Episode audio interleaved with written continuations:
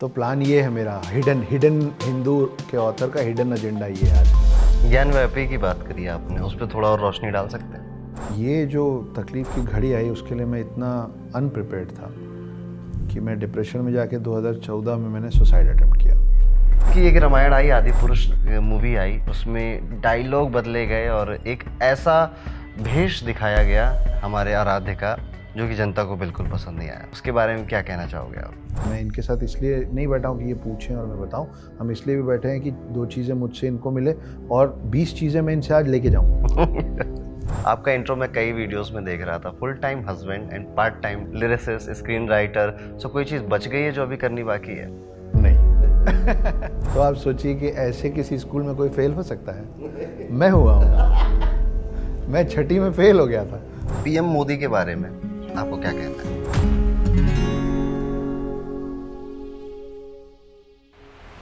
Hello and welcome to the Arun Pandit show जहाँ पर हम आपके लिए लेकर आते हैं बहुत ही सारे नॉलेजेबल गेस्ट को। और ऐसे ही गेस्ट हमारे हैं आज जो हैं फुल टाइम हस्बैंड और part time lyricist poet screen writer and a novelist hello mister Akshat Gupta ji कैसे हैं आप?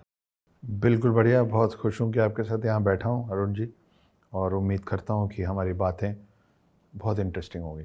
आपका इंट्रो मैं कई वीडियोस में देख रहा था full time husband and part time lyricist screen writer so कोई चीज़ बच गई है जो अभी करनी बाकी है? नहीं। नहीं अमूमन दो तीन चीज़ें ऐसी होती हैं जो हर कोई चाहता है कि एक बार वो अपने जीवन में करे।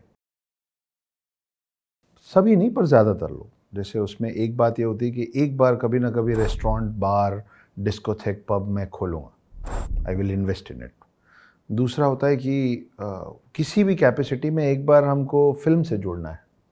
ज़्यादा पैसे है तो प्रोड्यूसर बनूँगा ठीक ठाक शक्ल है तो एक्टर बनूँगा ओके ओके गा लेता हूँ तो सिंगर बनूँगा। दूसरी फ़िल्मों में गलती निकाल लेता हूँ तो डायरेक्टर बन जाऊँगा। भले एक छोटे से रोल में आ जाऊँगा पर एक बार आना ये सब होता ही है। और तीसरी चीज़ होती है ज़्यादातर लोगों में कि एक किताब लिखनी है। ये तीनों चीज़ें मैं कर चुका हूँ। अब मैं और अभी फ़िलहाल तो पूरा मेरा ज़ोर और ध्यान किताबों में ही है। बाकी देखेंगे आगे जैसा आपकी एक ट्रायोलॉजी है हिडन हिंदू काफ़ी फ़ेमस है और अभी तक आपने जैसा बताया कि तीन लाख से भी ज़्यादा बुक्स सेल हो चुकी हैं जो कि बुक्स के दुनिया में बहुत बड़ा नंबर है। तो अभी आप स्टार ऑथर चल रहे हैं कई सारे लोगों के लिए एंड हिडन हिंदू ये नाम ही काफ़ी ज़्यादा इंटरेस्टिंग है।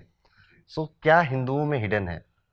अब आपके साथ बैठा हूँ आपने बोला स्टार ऑथर चल रहे हैं ऑथर तो चल रहा हूँ बाकी स्टार्स कितने सही चल रहे हैं वो आप बताएँगे। वो तो मैं बताऊँगा ही आपको ठीक है? सो so, अगर आप थोड़ा सा हिडन हिंदू के बारे में हमारी ऑडियंस को बता सकें कि ये स्टोरी क्या है कहाँ से शुरू होती है और क्यों पढ़नी चाहिए लोग हाँ, अघोरी मेरे ख्याल से सभी समझते हैं। कुछ जो ना समझें उनके लिए एक लाइन है कि अघोरी शिव भक्त होते हैं जटा होती है। आपने देखा सबने होगा भस्म लगाए होते हैं कम कपड़े पहने होते हैं थोड़ी सी घबराहट होती है उनको देख के। तो एक ऐसा अघोरी पकड़ में आया 2020 में, जो ये कह रहा है कि ना मेरी उम्र बढ़ती है, ना मैं मरता हूँ। मैं सत्युग से देवभूमि भारत में हूँ, चारों युग जी चुका हूँ बिना मरे। मैं रामायण का हिस्सा भी था और महाभारत का भी। मैं राम से भी मिला और कृष्ण से भी। मगर मैं उन सात चिरंजीवियों में से एक भी नहीं हूँ जिनके बारे में आप और मैं थोड़ा थोड़ा जानते हैं। वो कहता है कि मैं वो आठवां चिरंजीवी हूँ जिसके बारे में दुनिया ने अब तक जाना नहीं, सुना नहीं। और मैं छिपा हुआ था इतिहास के पन्नों में। अब बाहर आया हूँ इन सात चिरंजीवियों की खोज में। वो सात चिरंजीवी कौन है? हनुमान, परशुराम, अश्वत्थामा, वेद व्यास, कृपाचार्य, राजा बलि और रावण का भाई विभीषण। तो ये जो अघोरी है, जो अब 2020 में पकड़ में आया, जो चारों युग जी चुका है बिना मरे, वो कह रहा है कि मैं आठवां चिरंजीवी हूँ और मैं बाकी सात चिरंजीवियों को ढूंढ रहा हूँ। तो ये मैं वन लाइनर बता रहा हूँ, यहाँ से मेरी कहानी शुरू होती है। और बस फिर वो उसमें क्या क्या होता है वो सब अभी की पृष्ठभूमि में। आमतौर पे ऑथर्स क्या करते हैं कि जब वो इस तरीके के टॉपिक्स की बात करते हैं तो वो रीडर को उस समय में ले जाना चाहते हैं।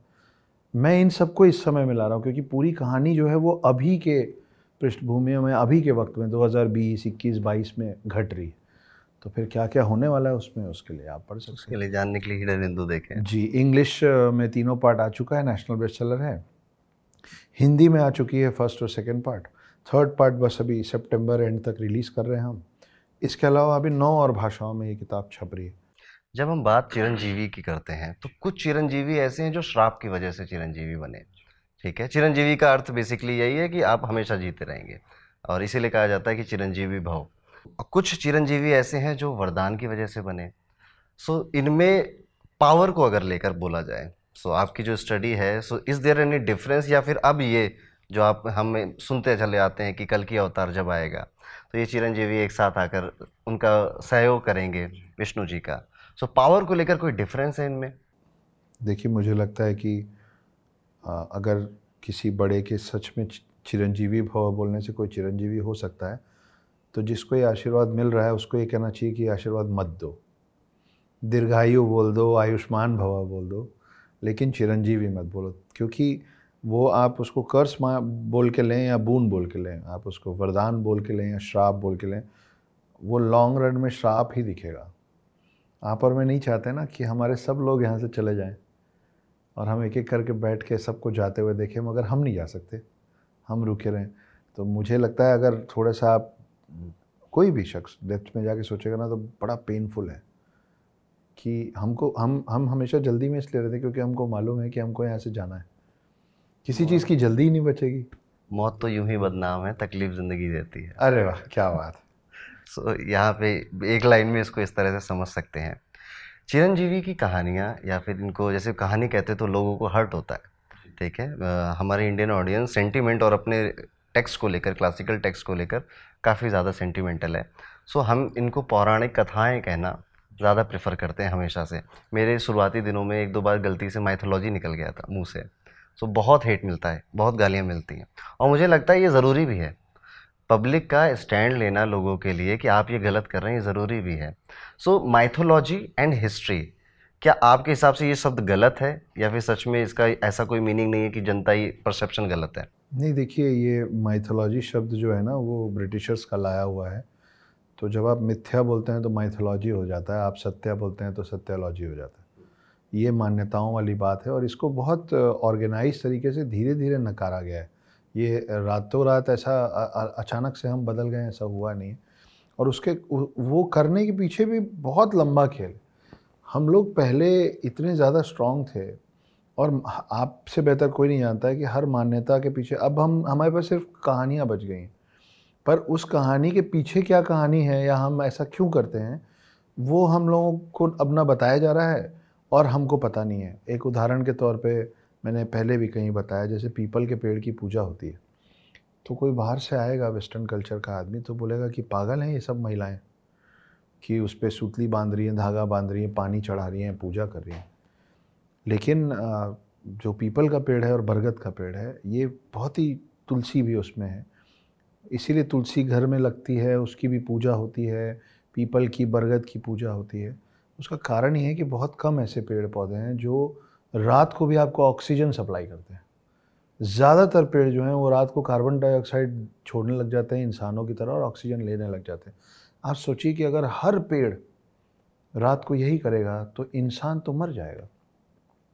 तो ये तीन चार पेड़ ऐसे हैं जो जो जीवनदायी हैं, उस समय जब कोई और जीवनदायी नहीं है।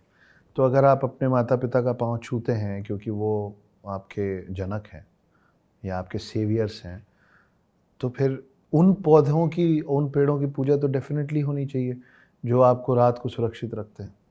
तो इसीलिए कहा जाता था पहले के लोगों के बीच में कि भाई, पेड़ों के नीचे जाके रात को मत सोया करो। तो बात ये रह गई है कि पेड़ों के नीचे मत सोया करो और कहानी बन गई कि क्योंकि पेड़ में भूत होते इसलिए मत सोया करो क्योंकि पेड़ को इतना ऑक्सीजन चाहिए रात में कि आपका दम घुट जाएगा उसके नीचे सोने से। और इसीलिए पीपल और बरगद जो हैं, उनका हर जंगल में ज़िंदा रहना और बचे रहना ज़रूरी है, ताकि हम बचे रहें। तो वो पेड़ जो हमको बचाते हैं, उनका आप चरण स्पर्श नहीं करेंगे। उनको पानी जो जो पूजा करके हम जल डालते हैं खास करके इन सब पेड़ों में तो वो इसलिए डालते हैं कि हम उनको अपनी तरफ़ से, भाई, एक पौधे को आप क्या दे सकते हैं? एक पौधे को पनपने के लिए बड़ी बड़ी कम चीज़ें आपसे चाहिए, उसमें से एक है पानी। अब उस समय जो जो स्थिति थी, मानसिक स्थिति जो ज़्यादातर लोगों की थी, उनको ये समझा पाना कि ऑक्सीजन क्या होता है और कार्बन डाइऑक्साइड क्या होता है, इम्पॉसिबल था। आज भी आपने और मैंने ऑक्सीजन, कार्बन डाइऑक्साइड देखा नहीं है ना। साइंस ने पढ़ाया तो आप मान गए। उस समय के लोगों को ये मनवाना बहुत कठिन था इसलिए पुराने लोगों ने जो कहानी कथा है ना, वो कहानी कथा हर कहानी के पीछे बहुत बहुत गुण है और बहुत कारण है। तो उस समय लोगों को ये बता दिया गया कि देखो, पीपल का पेड़, बरगद का पेड़, ये सब में भगवान वास्ते हैं। इनको काटोगे ना तो पाप लगेगा। आप देखिए उसी चक्कर में आज भी आप पुराने, छोटे, पुराने गाँव गाँव में जाएँगे, जहाँ पे बहुत पेड़ कट गए, लेकिन गाँव के बीच में ना एक बरगद का पेड़ खड़ा ही हुआ है। वो बड़े शौक से बताते हैं, तीन सौ साल पुराना है, दो सौ साल पुराना पीपल के पेड़ खड़े ही हुए हैं। उस डर से कि अगर हम इसको काटेंगे तो पाप लगेगा। उन सब ना समझो को ये नहीं मालूम है कि वो उसको बचा के खुद को बचा रहे लेकिन बाहर से आने वाला जो व्यक्ति देखेगा ना, वो हमको पागल ही समझेगा। हम उसको उसको कॉन्ट्राडिक्ट नहीं कर पाएँगे, हम उसको काउंटर नहीं कर पाएँगे, क्योंकि हमको पीपल और बरगद की पूजा करने के पीछे का, की कहानी नहीं पता।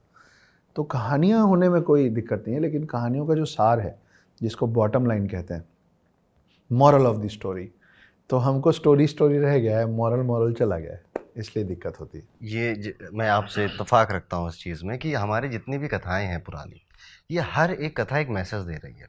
अब ये हमारी बुद्धि इतनी छोटी हो गई है कि हम वो मैसेज नहीं समझ पा रहे हैं। जैसे कि जितने भी अंधविश्वास भी लोग बोलते हैं ना कि ये तो अंधविश्वास है उनमें भी कुछ ना कुछ छुपा हुआ था जो शायद आज के टाइम पे रेलिवेंट नहीं रह गया। जैसे बड़ा फ़ेमस है बिल्ली रास्ता क्यों काट जाए तो उस तरफ़ मत जाना ठीक है? सो बेसिकली बिल्ली कौन सी बिल्ली? हाँ ये मुझे पता बताइए मुझे नहीं पता है। ये पुराने टाइम में हम लोग बैलगाड़ी से चलते थे या रथ से चलते थे ठीक है? और जंगलों में रास्ते हुआ करते थे। तो वहाँ पे बिल्ली मतलब जंगली बिल्ली ठीक है? जंगली बिल्ली शेर चीता बाघ ये सब होते हैं ठीक है? जब वो रास्ता काट के जाता है तो इनकी एक हैबिट होती है ये आपके पीछे से अटैक करते हैं। तो अगर you are on going this path ये बिल, जंगली बिल्ली रास्ता काट गई तो पीछे से आपके बैल पे अटैक कर देंगे आपके घोड़े पे अटैक कर देंगे आप पे अटैक कर देंगे तो उस रास्ते से मत जाओ। तो ये समय बदल गया हम लोग मोटर गाड़ी में आ गए पर वो बिल्ली छोटी भी हो गई पर लोगों ने उसके पीछे का मैसेज भूल गए। सो so, अब अंधविश्वास है लेकिन अब यहाँ पर भी अभी भी कई लोग जो मानते हैं बिल्ली रास्ता काट जाती है पता नहीं कई लोगों के साथ एक्सीडेंट हो भी जाता है। ठीक है? ये होता है बिलीव की वजह से। हम जिस चीज़ को सोचने लगते हैं ना कि ऐसा कुछ होगा वो इवेंचुअली हो जाता है मैनिफेस्ट हो जाती हैं चीज़ें। और ये ऐसा तब भी होता है जब आपकी कुंडली में इलेवेंथ हाउस में राहु बैठता है ठीक है? सॉरी इलेवेंथ हाउस में? राहु बैठता है। जैसे मैं अभी आपकी कुंडली देख रहा था ना अच्छा। तो उसके ग्यारहवें घर में राहु बैठा है। तो जितने भी लोगों की कुंडली में ग्यारहवें घर में राहु बैठेगा ऐसे लोग जो विजुअलाइज करेंगे वो आज नहीं तो कल सच हो जाएगा। अब वो निगेटिव भी हो सकता है पॉजिटिव भी हो सकता है ठीक है? Okay. तो राहु हमारे राहु की इमेज एक हाफ़ बॉडी है। उसके पास सिर्फ़ हेड है। तो ही कैन ओनली थिंक वो सिर्फ़ सोच सकता है और दिमाग में भ्रम पैदा कर सकता है। ठीक है? तो इसीलिए जब राहु का टाइम किसी का आता है तो वो भ्रमित हो जाता है वो व्यक्ति। उसको समझ में नहीं आ रहा होता कि क्या करें। बट उसके आसपास वाले लोगों को लगेगा कि यार ये क्या फालतू की चीज़ों में लेके परेशान हो रहा है क्योंकि उसकी सारे भ्रम, उसकी सारी कन्फ्यूज़न उसके दिमाग में ब्रेन में, ये राहु प्ले करता है। इस तरह से राहु को समझा जाता है कि उसके पास हेड है तो यहीं से जुड़ी समस्याएँ देगा आपकी ज़ुबान कड़वी कर देगा। जब जब आपकी राहु की दशा आएगी महादशा आएगी आप सबसे ज़्यादा जहर उगलोगे ठीक है? आप ऐसा बोलोगे कि लोगों को बुरा लगेगा ही लगेगा। एक सेकेंड जहर उगलोगे आपने बोला राहु के तो वही है ना जिनको बीच से काट दिया गया था। सहस्त्र बाहु थे यस सहस्त्र बाहु थे। हाँ, सागर मंथन के बाद यस यस सागर मंथन। तो शायद कुछ लिसनर्स को नहीं पता होगा ये जो बात कर रहे हैं ना एस्ट्रोलॉजी से रिलेटेड इसमें राहु केतु के पीछे का कहानी दो लाइन में बता देते हैं हम लोग मिलजुल के। तो सागर मंथन के बाद चौदह चीज़ें निकल रही थी एक एक करके। और रूल ये था कि जब तक एक को ग्रहण नहीं किया जाएगा, दूसरा नहीं निकलेगा। तो चीज़ें निकली, उसी में फिर हलाहल विष निकला, जिसको शिव जी ने ग्रहण किया, वो नीलकंठ कहलाए। फाइनली अमृत निकला।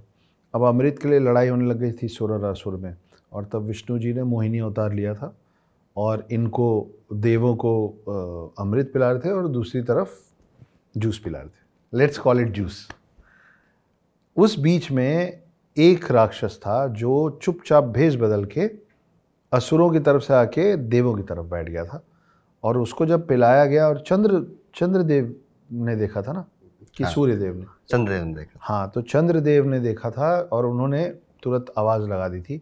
तब तक ये बंदा पी चुका था ये असुर पी चुका था और ये भाग रहा था। और तब मोहिनी रूप से वापस विष्णु अवतार में आके चक्र चला के विष्णु जी ने इसको मारने की कोशिश की थी लेकिन तब तक अमृत इसके अंदर जा चुका था। तो वो जो एक असुर था एक राक्षस था जो दो टुकड़ों में हुआ वो है राहु और केतु करेक्ट करेक्ट बिल्कुल करेक्ट हाँ तो अब से आप जब एस्ट्रोलॉजी में राहु केतु सुने तो उनकी बैक स्टोरी है। सहस्त्र बाहु नाम था उसका ठीक है? ठीक है और एक चीज़ यहाँ से वो बड़ी इंटरेस्टिंग निकलती है। हम जब नौ ग्रह की पूजा करते हैं बड़ी कॉमन पूजा है घरों के अंदर होती है नवग्रह शांति पूजा। उसमें राहु केतु को देवताओं के बराबर बैठाला जाता है। यहाँ से मैसेज निकलता है, ये भी एक कथा है कि आप जितने अच्छे लोगों के साथ संगत करेंगे, आप वैसे बन जाएँगे। तो राहु केतु भले ही कुछ क्षण के लिए उस लाइन में बैठे थे जहाँ अमृत बट रहा था, देवताओं की संगत करी थी तो आज वो देवता तुल्य मान के उनकी नवग्रह की पूजा हो जाती इसे कहते हैं संगत का रंगत, ठीक है? तो आपकी संगत इतनी ज़्यादा ज़रूरी है। तो ये मैसेज, इस स्टोरी से ये एक भी मैसेज मिलता है। इस स्टोरी से एक और बात है जो कि कहानी तो नहीं है लेकिन हमारे बीच में अब जो जेंजीज हैं और बहुत सारे लोग हैं जिनको लगता है कि हिंदू पद्धति में बताई हुई बातें हैं लिखे हुए ग्रंथ ये सब बेमानी है। इसका कोई औचित्य नहीं है। तो क्योंकि हमने नौ ग्रहों की एक लाइन में बात की और एस्ट्रोलॉजी में भी ये ग्रह तो वहीं रहते हैं ये बाकी राशि जगह बदलती रहती है। राशि इज़ अ एड्रेस ठीक है वो एक पता है। ठीक है? ग्रह इन एड्रेसेस में चेंज होते रहते हैं। उस टाइम पे जब टेलीस्कोप नहीं थे तो एक एक रोज़ ऐसा आया इस दुनिया में कि नासा ने एक बड़ा सा टेलीस्कोप बनाया और दुनिया को बताया कि भाई, सन बीच में है। उसके आसपास नौ प्लैनेट्स घूम रहे हैं। वो नौ प्लैनेट्स और ये सन को मिला के जो एक वर्ड हम दे रहे हैं वो है सोलार सिस्टम तो आप लोग ये जान लीजिए कि सोलार सिस्टम शब्द आने के बहुत बहुत ज़्यादा साल पहले से हमारे पास सौर्यमंडल शब्द था। है ना? हमको, मुझे नहीं मालूम कि उनको कैसे पता था। लेकिन ये जो सब बता रहे हैं कि अश्विनी नक्षत्र और नवग्रह और राशि, ये सब आज या पिछले 25-50 साल 100-200 साल में नहीं हुआ है। ये कई हज़ार साल पुराना साइंस है हमारा, जिसको अब आप और मैं नहीं समझते हैं। ऐसे कुछ विद्वान हैं जिनको समझ में आता है। मुझे नहीं आता है। मैं इनके साथ इसलिए नहीं बैठा हूँ कि ये पूछें और मैं बताऊँ। हम इसलिए भी बैठे हैं कि दो चीज़ें मुझसे इनको मिले और बीस चीज़ें मैं इनसे आज लेके जाऊँगा। तो प्लान ये है मेरा हिडन हिडन हिंदू के ऑथर का हिडन एजेंडा ये है आज का। तो आप जब भी कोई आपका मखौल उड़ाए कभी मज़ाक उड़ाए ना कि तुम सांप की पूजा करते हो और तुम पागल लोग हो तो उनको ऐसे दो चार तर्क दे दीजिएगा। जैसे कि गलीलियो ने जब पहली बार बोला था कि पृथ्वी गोल है तो उसको एंटी क्राइस्ट बोल के टांग दिया गया था, है ना? उस समय भी हमारे देश में ज्योग्राफी को भूगोल ही कहते थे। भू मतलब होता है लैंड और गोल तो गोल है ही। और कई लोग ऐसा भी बोलते हैं कि तुम लोग बड़े कंफ्यूज लोग हो, तुम्हारे तो इतने सारे ग्रंथ हैं, इतने सारे पुराण हैं, इतनी सारी रिलीजियस टेक्स्ट हैं तो तुम महाभारत पढ़ते हो कि रामायण पढ़ते हो कि गीता पढ़ते हो, क्या पढ़ते हो, समझ ही नहीं आता है। तो वैसा कोई अगर आपको बोले तो आप बोलिएगा कि आप सबके पास एक एक किताब है, हमारे पास पूरी लाइब्रेरी है। तो इसका ख्याल रखें। अच्छी पंच लाइन दे रहे हो आप। जैसे कहा, भूगोल की बात करी आपने। वारा अवतार ने समुद्र से धरती निकाली थी। तो भी गोल था। तो हमें हम तब से पता है ये चीज़। बस आज की जो चीज़ लेकिन दुख होता है, कि जब तक वेस्ट आके ठप्पा नहीं लगाएगा, कि यार ये ऐसा है, साइंस साइंस, विज्ञान, हमें लॉजिक चाहिए, तब तक हम नहीं मानते। पर मेरा ये पर्सनल बिलीफ है कि ये विज्ञान अभी अध्यात्म से बहुत पीछे है। हम्म। ठीक है? वो लोग इतने बड़े साइंटिस्ट थे हमारे जो भी हैं एंसेस्टर्स बस उन्होंने आपको समझाने के लिए चीज़ें नॉर्मल वे में समझाई। आप नहीं समझ पाए आप आज तक नहीं समझ पाए। ठीक है? और उसी का भुक्तभोगी हमें आज भी बनना पड़ रहा है। अभी भी हम वेस्ट को इसीलिए देखते हैं। खैर आई गेस आप जैसे ऑथर हम लोगों को टॉर्च बेरर की तरह रास्ता ज़रूर दिखाएँगे। तो अभी आपने जो ये बात बोली कि आ, हम लोगों को एक वेरिफिकेशन की ज़रूरत पड़ने लग गई उनसे तो हमको आज तक तो यही सिखाया है कि law of gravity is given by Newton पर आपको अगर नहीं पता है तो आपको भी और आपके लिसनर्स को तो धक्का लगने वाला है। क्योंकि आप बचपन से जो पढ़े ना आपको लगता है बस यही है सत्य जो हमको बचपन से पढ़ा और टेक्स्ट में जो लिखा हुआ है और गुरुओं ने जो सिखा दिया है इंग्लिश मीडियम स्कूल्स में, उसके अलावा तो कुछ है नहीं। तो मैं आपको बता दूँ कि न्यूटन्स लॉ ऑफ़ ग्रेविटी जिस रोज़ बोला गया था न्यूटन्स लॉ ऑफ़ ग्रेविटी जब न्यूटन आए और उन्होंने ये लॉ ऑफ़ ग्रेविटी दी, उसके एक हज़ार साल पहले एक शख्स थे जिनका नाम था ब्रह्मगुप्त। उन्होंने अपनी पूरी किताब लिखी और उसमें उन्होंने तीन लाइन लिखी। उन्होंने लिखा कि जैसे पानी का काम है शीतलता प्रदान करना, जैसे अग्नि का काम है चीज़ों को भस्म करना वैसे ही पृथ्वी का लैंड का काम है हर चीज़ को अपने प्रति आकर्षित करना। वो मर गए। उसके 500 साल बाद एक और आया, उनका नाम था भास्कर टू। उन्होंने ब्रह्मगुप्त की इस तीन लाइन को पकड़ के उसका थीसिस किया। और उन्होंने कहा कि जो तीन लाइनें आज से मेरे पैदा होने के 500 साल पहले, ब्रह्मगुप्त ने लिखी थी कि अग्नि का काम है जलाना और पानी का काम है, बहना और शीतलता प्रदान करना और पृथ्वी का काम है अपनी तरफ़ सबको आकर्षित करना। मैं आज इस फिनोमिना को, इस पद्धति को एक नाम देता हूँ और वो है गुरुत्वाकर्षण। भास्कर टू मर गए, उसके 500 साल बाद न्यूटन अंकल पैदा हुए थे। लेकिन आपको और मुझे क्या मालूम है, हमको वैलिडेशन की आदत है और जब वो बोलते हैं, आपको पता है हल्दी पेटेंट है उन लोगों के नाम? कृष्णा भी पेटेंट करा लिया है। कृष्णा पेटेंट करा मारा है। हल्दी पेटेंट करा लिया। अरे भैया तो हल्दी तो यहीं पैदा होती थी ना। आपने हल्दी का स्वाद पहली बार चखा था जब वास्को डिगामा अंकल यहाँ आए थे। तो हल्दी आपकी कैसे हो गई? हम पहले शल्य चिकित्सक है पूरी दुनिया के। सुश्रुत नाम था उनका। हाँ सत्ताईस वॉल्यूम में उन्होंने किताबें लिखी। उसको पर्शियन लैंग्वेज में कन्वर्ट करके अरेबियन कंट्रीज़ ले गए। वहाँ से इंग्लिश में कन्वर्ट करके वहाँ ले गए। फिर वापस घूम के आया प्लास्टिक सर्जरी तो हमको प्लास्टिक सर्जरी मालूम है, हमको शल्य चिकित्सा नहीं मालूम है। पर उसके भी पहले बनाने वाले लोग हम थे। तो अगर आपको ये नहीं मालूम है कि आप कौन हैं तो तो आप किसी से भी इम्प्रेस हो जाएँगे। हमारा कल्चर या हमारा अध्यात्म जो है, ये बहुत बड़ा है। और एक जीवन कम पड़ेगा एक इंसान को सीखने के लिए, इन सारी चीज़ों को। पर दिलचस्पी ज़रूर होनी चाहिए। एंड इस माइंडसेट से इंसान को आपको कुछ भी पढ़ना चाहिए कि ये फेक नहीं है, ये फ्रॉड नहीं है। इसके पीछे कुछ एक ऐसी मीनिंग है जो मुझे आज नहीं समझ में आ रही है। आपने तीन लाइनों की बात करी ठीक है? सो तीन नंबर जो है बड़ा फ़ेमस है ठीक है? ब्रह्मा विष्णु महेश ठीक है? एंड सतगुण रजोगुण त्रिगुण ओ तमोगुण ठीक है? और कोई ऐसी चीज़ें जो आप रिलेट करना चाहेंगे इस तीन से? जैसे मेरे दिमाग में इलेक्ट्रॉन प्रोटॉन न्यूट्रॉन आता है। हाँ मतलब मैं वही बोलने वाला था लेकिन इलेक्ट्रॉन प्रोटॉन और न्यूट्रॉन मिलके एटम बनते हैं। हम्म। तो वैसे ही मेरे को दिखता है कि ब्रह्मा विष्णु महेश मिलकर शक्ति बनते हैं। तो कौन पहले आए ब्रह्मा विष्णु की महेश? मेरे लिए तो शक्ति आई। मैं जिस गाँव से आता हूँ उस गाँव का नाम अंबिकापुर है। सरगुजा डिस्ट्रिक्ट है छत्तीसगढ़ में छोटा सा कस्बा है। बहुत प्यारे लोग हैं वहाँ के। और शायद आप लोगों को मैं भी इसीलिए थोड़ा थोड़ा अच्छा लगता हूँ क्योंकि मेरे मेरी बोली में उन लोगों का वो है। तो वहाँ पे देवी माँ की पूजा होती है। वो सती सती वाली जो स्टोरी है कि सती का पार्थिव जल, जलता हुआ शरीर लेके और शिवजी भ्रमण कर रहे थे। तो अंबिकापुर और रतनपुर आसपास में दो कस्बे हैं छोटे छोटे वहाँ पे उनका सर और धड़ गिरा था। तो मैं उस जगह से आता हूँ। तो हमारे यहाँ तो देवी के पहले किसी की पूजा नहीं होती है। और मैं जिस जगह से आता हूँ, वो इतना छोटा है और इतना क्यूट है कि वहाँ पे रीजनल लाइन में हम लोग एक कुछ, एक बात कहते हैं, वो कुछ ऐसा है कि छोटे छोटे गाँव में खोल दें स्कूल जी, पाँच ठो कक्षा आए, एक ठो गुरु जी वही है हेड मास्टर और वही है चपरासी। ऐसा स्कूल में शिक्षक लाए फांसी। जे दिन बच्चा मनाए वो दिन शिक्षक मन नहीं आए। जे दिन शिक्षक मनाए वो दिन बच्चा मन नहीं आए। और जे दिन दोनों आए वो दिन छुट्टी। तो आप सोचिए कि ऐसे किसी स्कूल में कोई फेल हो सकता है? मैं हुआ हूँ।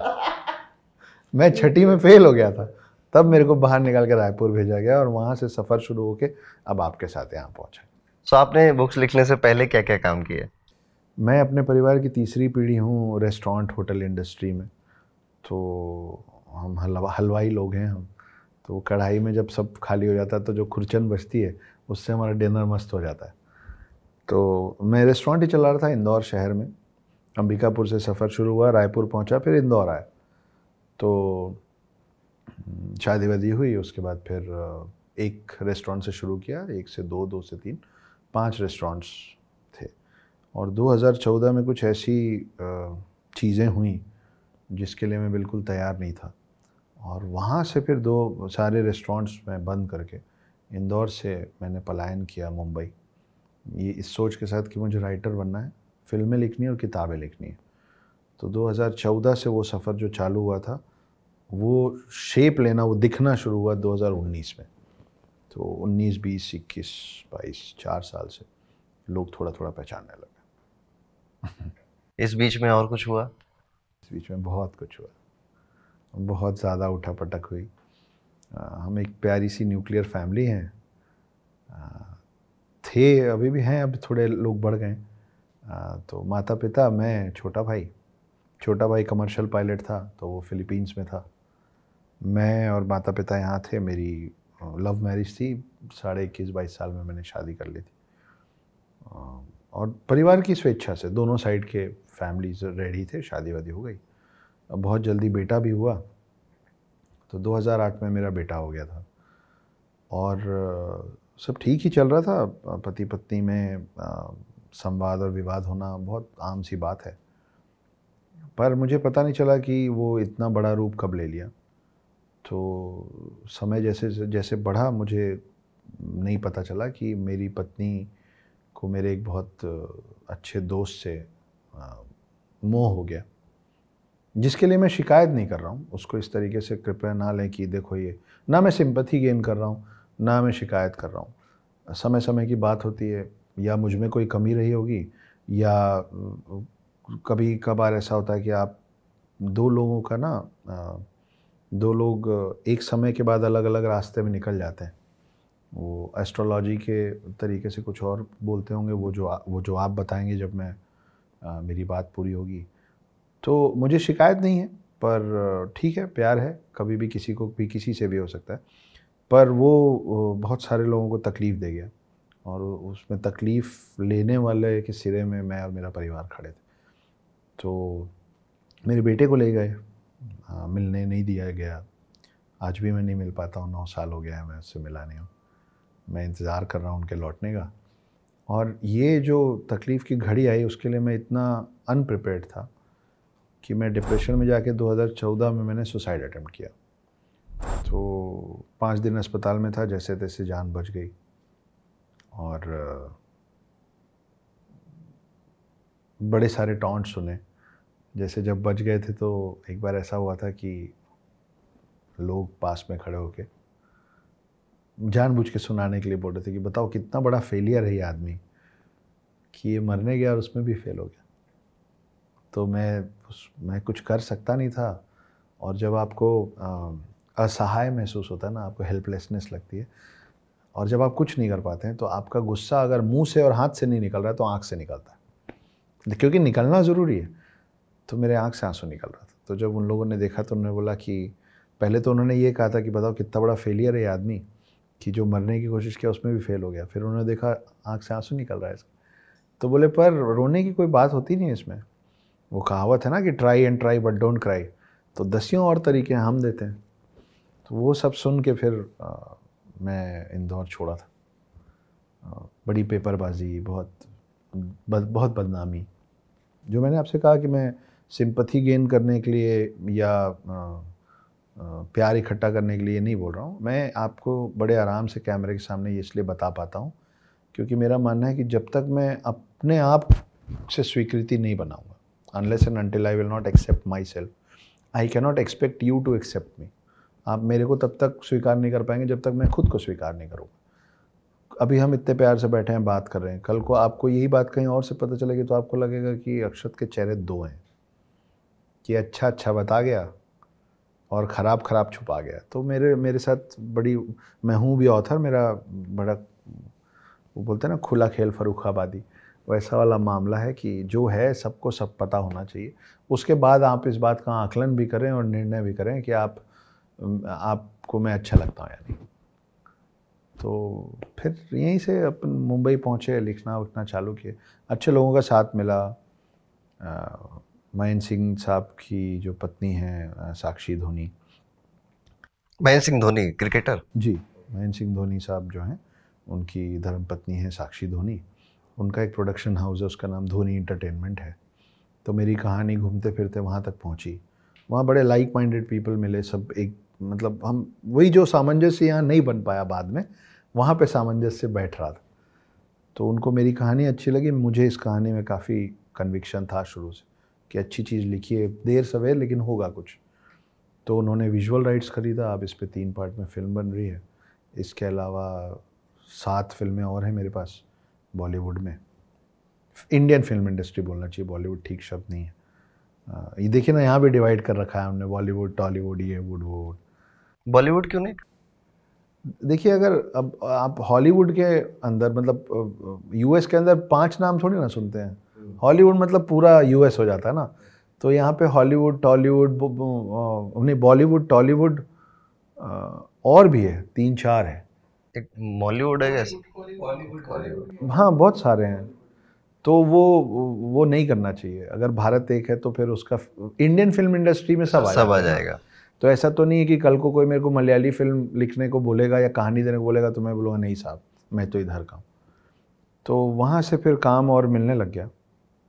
और इस पूरे के बीच में बड़ा योगदान रहा मेरी अभी जो मेरी समकक्ष है उनका। और उनके बिना नहीं हो पाता। उन्होंने मेरी जान बचाई, मुझको डिप्रेशन से बाहर निकाला। और मैं जितनी उम्मीद कर सकता था कि कोई मेरा साथ दे, उससे बहुत ज़्यादा साथ दिया। तो उस समय मेरी स्थिति ये थी कि मानसिक तौर पे, शारीरिक तौर पे मैं हार्ट पेशेंट भी हूँ। बहुत कम उम्र में अटैक झेल चुका हूँ। तो मानसिक, आर्थिक, शारीरिक सब तरीके से मैं मैं टूटा हुआ था। तो उस समय उन्होंने बोला कि मैं साथ दूँगी तुम्हारा और हम, मुझे पता नहीं था, हम दोनों एक दूसरे को पहले से जानते नहीं थे। आर्ट ऑफ़ लिविंग कोर्स करने के नाम पे हमारी मुलाकात हुई थी। वो चाहती थी कि मैं करूँ, वो मैं कारणवश नहीं कर पाया, पर वहाँ से हम लोगों की जान पहचान बढ़ी और उन्होंने डिप्रेशन से निकाला फाइनेंशियल प्रॉब्लम से निकाला, मुझे अपने खर्च पे मुंबई भेजा और तब तक हमारी शादी हुई नहीं थी। हम दोस्त थे तो आज जो कुछ भी मेरा लेखन से रिलेटेड है, उस सब पे पूरा का पूरा हक सिर्फ़ और सिर्फ़ उनका बनता है। तो बुरे समय में छोटा भाई फिलीपीन से लौट के आया। माता पिता बहुत ज़्यादा सपोर्टिव हैं। हम छोटा परिवार है, लेकिन बहुत संगठित लोग हैं एक दूसरे के लिए। कि आप, आपने गलत किया, सही किया, वो सब घर के अंदर बात होगी, लेकिन अगर हमारे दरवाजे आके कोई खड़ा हो गया है हम में से किसी के लिए तो उस तक नहीं पहुँच पाएगा। उसके पहले सारे खड़े रहेंगे। भले अंदर हम छोटे भाई को थप्पड़ मार लें और पिता से डांट खा लें, लेकिन बाहर वाले के सामने नहीं होगा। तो वो संगठन बहुत स्ट्रांगली चला। आज जाके फिर स्थिरता आई है। तो जो मैंने कहा कि मेरा जो कुछ भी मेरे पास आज लेखन के ज़रिए है, वो सब पत्नी के साथ और उनके डिवोशन की वजह से। तो वो बड़ी अच्छी लाइनें हैं जगजीत साहब के गज़ल की कि मुझमें जो कुछ अच्छा है सब उसका है मेरा जितना चर्चा है सब उसका है जितनी बार मैं टूटा था वो टूटा था इधर उधर जो बिखरा है सब उसका है। तो ऐसा है। ट्रैवल करते हैं आप अक्षर जी? खूब सारा खूब ट्रैवल होता है। तो कुछ ऐसे जगह कुछ ऐसे मंदिरों के बारे में बता सकते हैं? जो आपको लगे हो कि यार देर इज़ अ मीनिंग जी मैं अ, वैसे तो बहुत सारे मंदिर हैं अरुण जी और बहुत सारे मंदिरों पे हर मंदिर की अलग कहानियाँ हैं पर कुछ कहानियाँ ऐसी होती ना जो रुक जाती हैं आपके साथ फैसिनेट कर देती कि अरे मतलब। तो वो एक लमगांव करके एक छोटा सा गाँव है अंबिकापुर के पास। एक वहाँ की कमाल की कहानी है कि उसमें मैंने कहीं और पहले बताया हुआ है कि एक किसान को सपना आया हनुमान जी बोले कि अ, मैं पेड़ के अंदर फंसा हूँ रे निकालो मेरे को। एक बार दो बार सपना आया तो एक दिन उसको लगा बार बार एक ही और वो सपने में उसके घर से उस पेड़ तक का पूरा रास्ता बताया जाता था। तो एक दिन किसान पहुँचा बोले कुल्हाड़ी खरीदना है। तो दुकान वाला बोला तू तो किसान है कुल्हाड़ी क्या करे? तो सीधा साधा आदमी था उसने बोल दिया कि मेरे को ऐसा ऐसा सपना आ रहा है बार बार तो कुछ लोग हंसने लग गए बोले पागल है ये? तो बोले अभी पागल हूँ कि नहीं हूँ? वो सब तो बात की बात है। पर ऐसा है और मेरे को करना है। ना निकले ना निकले। कुछ लोग उसके पीछे पीछे चल दिए कि देख के आते हैं। मज़ाक उड़ाने के हिसाब से। तो उस वो गया उस रास्ते में जाके उस पेड़ तक पहुँचा। उसको मालूम था कहाँ से काटना है। क्योंकि अगर मूर्ति इतनी है और आप यहाँ से काटेंगे तो, तो मूर्ति पे पड़ जाएगा ना। तो उसको पता था कि कहाँ से काटना है मूर्ति पे नुकसान नहीं हो। तो उसने वो पेड़ काटा और सब तरह से पेड़ हटाया। तो उसमें से सच में एक मूर्ति निकली अंदर फंसी हुई थी। और वो हनुमान जी की मूर्ति अब कुछ मतलब ऐसा पाँच सात आठ साल में एक इंच बढ़ जाती है। तो वो मूर्ति बड़ी हो रही है। ये कमाल का एक था। फिर मैंने बताया अंबिकापुर में ममाया माई मान। अंबिकापुर के लोग अभी भी ममाया माई के नाम से झूठा झूठी कसम नहीं खा पाते। जैसे बोलते हैं भगवान कसम। हम लोग बोलते हैं ना मज़ाक में भगवान कसम सही। हम हम झूठ बोल देते हैं ऐसे करके। अंबिकापुर का कोई शख्स ममाया माई के नाम से झूठ नहीं बोल पाता। अगर दो लोगों में कोई विवाद हो गया है और तीसरा अगर खड़े होकर बोलेगा ना कि तुम दोनों खा जाओ ममाई माई का कसम तो जो झूठ बोल रहा होगा ना, वो पलट जाएगा। मतलब वो बोलेगा कि ये कोई बात थोड़ी ना होती है, मैं क्यों खाऊं कसम? कुछ भी बोलेगा, लेकिन वो कसम खाएगा नहीं।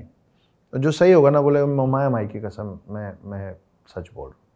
तो अभी भी कई विवाद और सच झूठ का फैसला तो वहाँ ऐसे ही हो जाता है, क्योंकि वहाँ के लोगों में डर है बहुत। कि आप वहाँ की कसम झूठी खाओगे ना तो तुरंत फल मिलेगा। कुछ हुआ है पास्ट में ऐसा कि किसी ने खाई हो? जी मुझे एक एक बात बताई गई थी और एक परिवार था उनको बच्चा नहीं हो रहा था। तो उन्होंने दूसरे समुदाय के थे। समुदाय जो भी था उस पर नहीं जाते। हैं वो क्या है हम समझाना कुछ और चाहते हैं उसका बात का बतंगड़ हो जाता। तो वो सब जो कर पा रहे थे कर रहे थे। तो उनको किसी ने बोला कि यार एक बार अंबिकापुर सभी, सब कुछ तो कर रहे हो ना? तो एक बार ममाया माई के भी दर्शन करके मांग लो। तो वो गए। अच्छा ममाया माई में प्रसाद के तौर पे बलि चढ़ती है। अभी भी बलि चढ़ती है कई बार।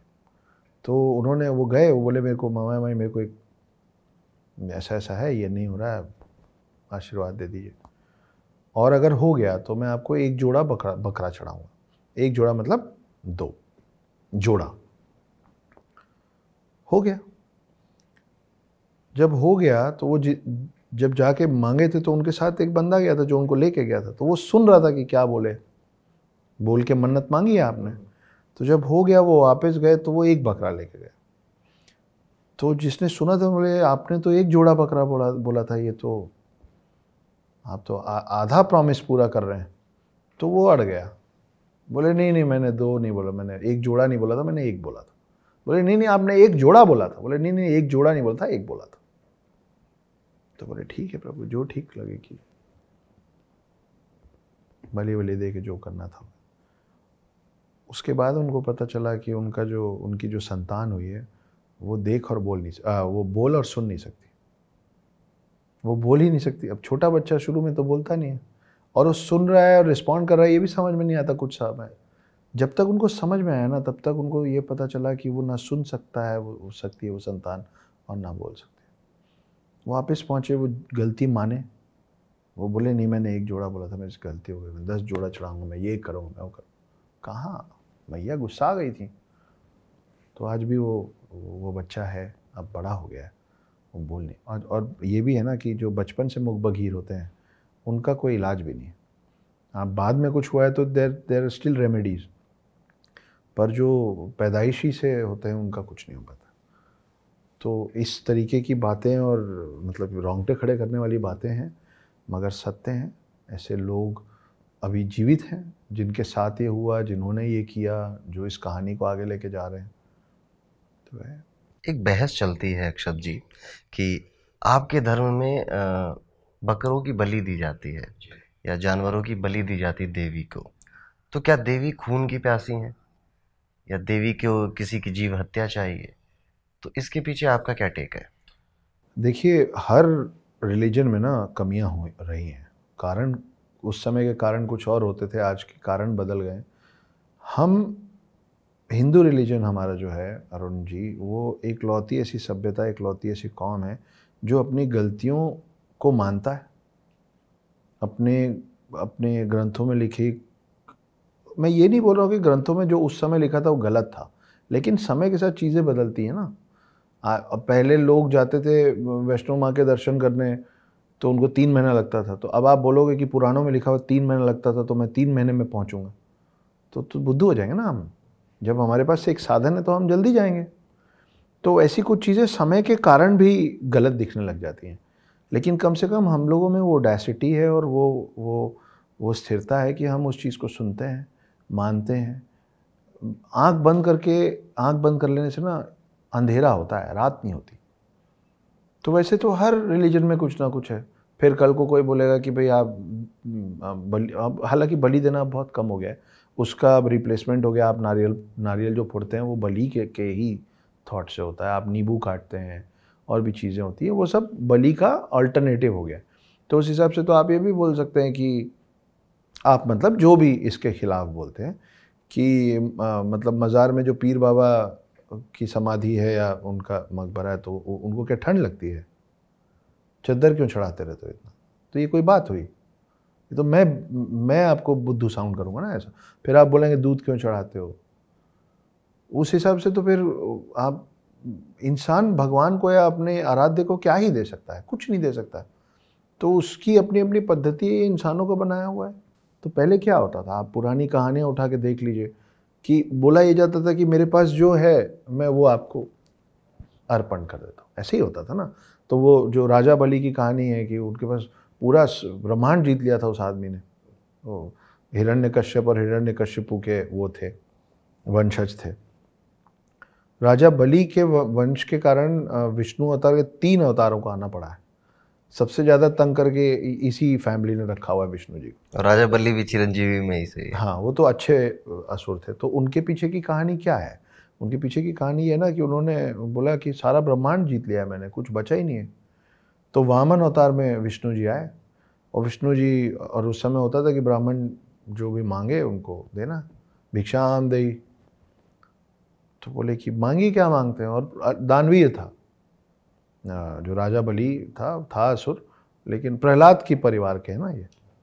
तो प्रहलाद के ऊपर हिरण्य कश्यप हिरण्य कश्यप थे प्रहलाद के बाद ये आते तो प्रहलाद के के समय में नरसिम्हा अवतार आए थे। और अभी आपने वरह अवतार बोला था वो भी इन्हीं के पूर्वज हैं। ये सब एक ही परिवार के नालायक लोग थे बाद में लायक हो गए। तो तो बोले मांगो मांगिए क्या मांगते हैं ऋषि ऋषिवर? तो बोले मुझे तीन पग ज़मीन चाहिए। बोले बस। पूरा ब्रह्मांड मेरा, जहाँ से तीन पग लेना ले लो। बोले, देख, सोच ले, पक्का। बोले हाँ हाँ जबान दे दी। जो तीन पग आप नाप दोगे, वो आपका। बोले, ठीक है। अब वामन, अवतार, विष्णु, अपना साइज़ बढ़ाना चालू किए। वो बड़े ही होते गए, बड़े। इतने बड़े हो गए कि वो एक पग में पूरा पृथ्वी नाप दिए। दूसरे पग में बाकी पूरा ब्रह्मांड, पाताल, स्वर्ग सब नाप दिए। बोले, दो पग में तो ब्रह्मांड तेरा मैंने छीन लिया। क्योंकि इस बात का ही घमंड था ना कि पूरा ब्रह्मांड जीत लिया मैंने। तीसरा तो बोले यार दो पग में तो ब्रह्मांड खत्म हो गया अब आप बताइए मैं तीसरा कहाँ रखूँ? आपने तीन प्रॉमिस किया था। अब वो राजा जो पूरा ब्रह्मांड जीत चुका था वो सबसे गरीब हो गया था उसके पास कुछ नहीं बचा था। उसके पास एक ही चीज़ बचा था उसका शरीर। तो उसने बोला एक काम कीजिए तीसरा पग मेरे सर पे रख दीजिए। क्योंकि अब मेरे पास अर्पण करने को बस यही है। तो चरवाहा तो बकरी ही देगा ना भगवान को। जो इंसान जब जिसके पास कुछ नहीं बचा, वो अपने आप को अर्पण कर रहा है। तो हमारे में भाई ग्वाला था तो दूध चढ़ा दिया, चरवाहा था तो बकरी दे दिया, किसान था तो जितना है फल फूल चढ़ता है। फूल कहाँ से आए? मैं फूल की खेती करता हूँ, फूल ले लो। मैं अन्नपूर्णा को अनाज चढ़ जाता है, मैं अनाज की खेती करता हूँ, आप अनाज ले लो। तो हमारे पास तो जो है, हम सब चढ़ाते हैं। हम सरस्वती जी की पूजा करते तो हम वहाँ कॉपी पेंसिल रख देते। उसी की ना पूजा करते हैं। तो फिर ऐसे तो किसी चीज़ का लॉजिक ही नहीं बनेगा ना। ये धर्म ऐसा है जहाँ पर हम हर चीज़ की पूजा करते हैं। चाहे मिट्टी हो पेड़ हो पशु हो इंसान हो नर ही नारायण का कॉन्सेप्ट भी इसी धर्म में है। सो ये धर्म की ये जो फिलॉसफी है ये बाकियों से बहुत अलग है। इसके बारे में आपका क्या सोचना है? देखिए ऐसा है अरुण जी कि हमको यही सिखाया सिखाया गया है। सनातन धर्म में कि आ, आप सबसे सर्वोपरि आप नहीं हैं।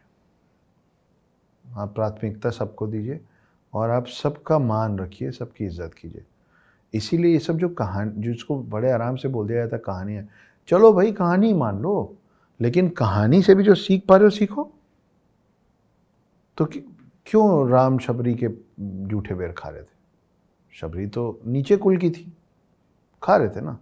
क्यों कृष्ण भगवान अपने जो सुदामा जो उनके सबसे अच्छे दोस्त थे, जब कृष्ण इतने बड़े राजा बन गए थे, महाभारत वगैरह सब हो गया था, उसके बाद सुदामा जब आए थे, उनके पैर में छाले हुए हुए थे, नंगे पैर आए थे, गंदा पैर, बैठ के अपने हाथ से उनका पाँव धोए थे, बाकायदा थाल लगा के पाँव धोए थे कि मेरा दोस्त आया है, मेरा मित्र आया है। तो एक काकभूषण की बड़ी अच्छी कहानी है, जो आपको इतनी बड़ी सीख देती है। तो देखिए, जैसे एक बात है ना कि इन लोग ये मोहम्मदन्स में, उनके ग्रंथों में भी लिखा हुआ है कि जो अल्लाह को ना माने, वो काफिर है। और कहीं और पढ़ने पे लिखा है कि काफिर का कत्ल करना पाप नहीं, है ना? हमारे में ऐसा कहीं कुछ नहीं लिखा आपको पता है कि दुनिया का पहला मस्जिद, दुनिया का पहला मस्जिद भारत में बना था। राजा दाहिर थे, हिंदू राजा थे कोचीन, अब जो कोचीन है, उस पूरे साम्राज्य के जो राजा थे, उन्होंने कुछ मुस्लिम्स उनके पास आए और उन्होंने बोला कि हमको पूजा पद्धति के लिए कोई जगह चाहिए। तो बोले, क्या चाहिए? बोलो, ये वही राजा बलि वाले बोले मांगो क्या मांगते हो? हम तो दानवीर लोग रहे हैं ना, ले जाओ, जो चाहिए ले जाओ। तो बोले, हमको एक जगह दे दीजिए जहाँ पे हम पूजा हो जाए मतलब जो भी कर पाए। तो पहला मस्जिद बना था। तो आज अगर कोई ये बोल रहा है ना कि हम इनटॉलरेंट हो गए तो वो बोलने वाले भी इस देश में इसलिए आए क्योंकि हम टॉलरेंट हैं। नहीं तो आप कभी नहीं आते अंदर। हम आने नहीं देते आप आप फल फूल कैसे रहें? अगर हमको आपसे दिक्कत है तो। मैंने कहीं रील पे देखा है कि जब वो पुरानी वाली रामायण शूट हो रही थी तो रामानंद सागर को एक कौवा चाहिए था। तो वो और राम जी के बचपन की ही बात है जब आप कह रहे हो कि मुँह खोल के संसार देखा। अब कौवा कहाँ से लाए? इतना वी एफ़ एक्स वगैरह तो कुछ है नहीं। तो उन्होंने काक भूषणी जी से प्रार्थना करी थी। मतलब ये ऑन रिकॉर्ड है ये कि काक भूषणी जी आपका ही रोल है। ठीक है? अब हमारी मदद करिए। तो अगले दिन जब शूट होता है अपने आप एक कौवा उड़कर आता है। और ये उस पूरे रामायण के चित्र में भी है। हम लोग लगाएँगे इसको स्क्रीन पे। अपने आप कौवा उड़ के आता है वरना कौवा ऐसा प्राणी है आपको देख के उड़ जाता है वो। ठीक है, आप पास जाओगे, उड़ जाएगा। वो कभी ठहरता नहीं है। तो अपने आप में कौवा उड़कर आता है, वो पूरी शूटिंग करता है। ऑन कैमरा है ये सारी चीज़ें। और वो बच्चा हाथ मार रहा है, पैर मार रहा है, बट वो कौवा उड़ नहीं रहा है। ठीक है, वो इधर इधर जाके बस फुदक रहा है। जैसे पूरी शूटिंग खत्म हुई इस कौवे की फिर वो कौवा चला गया, फिर कभी नहीं दिखाई दिया। सो वो काकभूषणी जी का जो आप बात बता रहे हैं तो रामानंद सागर जी ने अपने रामायण के लिए ये एक स्टोरी बताई थी जो कि बड़ी अ, कुछ चीज़ें हैं हमारे यहाँ पे ऐसी कि हमें उसका नहीं पता चलता है कि यार ऐसा भी कैसे हो सकता है। मैंने आपसे कहा था ना कि मैं इस बार दो दूँगा बीस लेके जाऊँगा देखिए ये मुझे नहीं पता था। सो इस तरह की चीज़ें हैं। अक्षय जी कुछ क्वेश्चंस हमारी टीम ने लिखे हैं। आपने इतने सारे पॉडकास्ट किए हैं उनके कमेंट सेक्शन से भी हैं। इसमें एक क्वेश्चन है कि पीएम मोदी के बारे में जी। आपको क्या कहना है? मैं उनको बेहद पसंद करता हूँ। वो उस विचारधारा से आते हैं, जिस विचारधारा की इस देश को बहुत ज़्यादा ज़रूरत है। उन्होंने बोला कि समाज के लिए सबसे ज़्यादा ख़तरनाक वो शख्स है, वो व्यक्ति है, जो किसी के साइड ना हो, जो पेंडुलम जैसे इधर उधर इधर उधर होता रहे। सबसे ज़्यादा खतरनाक समाज के लिए वही व्यक्ति है, जो जो सेक्युलर हो, जो बीच में हो। तो अगर समा अच्छा समाज चाहते हो और साफ़ साफ़ निर्णय चाहते हो जीत और हार और सही और गलत का। तो सबसे पहले उस खतरनाक बीमारी को काट के अलग करो। तो मेरे को लगता है वो सेक्युलरिज्म के नाम पे जो लड़वाते भी रहते हैं और सेक्युलरिज्म के नाम पे जो बोलते हैं ना, नहीं, सब कुछ ही अच्छा है। नहीं, आप गलत हैं तो आप भी गलत हैं, आप सही। You need to choose a side आपको मालूम होना चाहिए मतलब आप सोचिए ना कि आप खुद कितने कमज़ोर हैं कि आप बोल रहे हैं कि इसको सुने तो इधर इन्फ्लुएंस हो गए, उसको सुने तो उधर इन्फ्लुएंस हो गए। तो आप कौन हैं? तो कम से कम मोदी जी एक तरफ़ खड़े हैं और मेरे को बर्बरीक नहीं बनना। तो मैं उनकी तरफ़ खड़ा हूँ।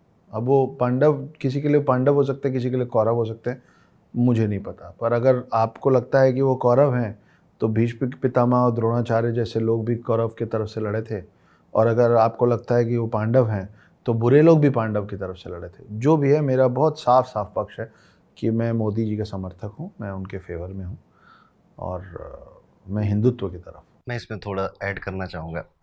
बर्बरीक की जब कथा हम सुनते हैं तो वहाँ पे बताया जाता है कि बर्बरीक को एक वरदान था, ठीक है, कि वो जीवित रहेंगे और वो हमेशा जो कमज़ोर है, उसका साथ देते रहेंगे। और जब भगवान श्री कृष्ण ने उनसे साइड चूज़ करने के लिए बोला तो उन्होंने जो आपने बताया वही आंसर दिया। उनका एक जो मस्तक है, वो एक पहाड़ पे रखा गया, ठीक है? ताकि वो पूरी महाभारत देख सकें।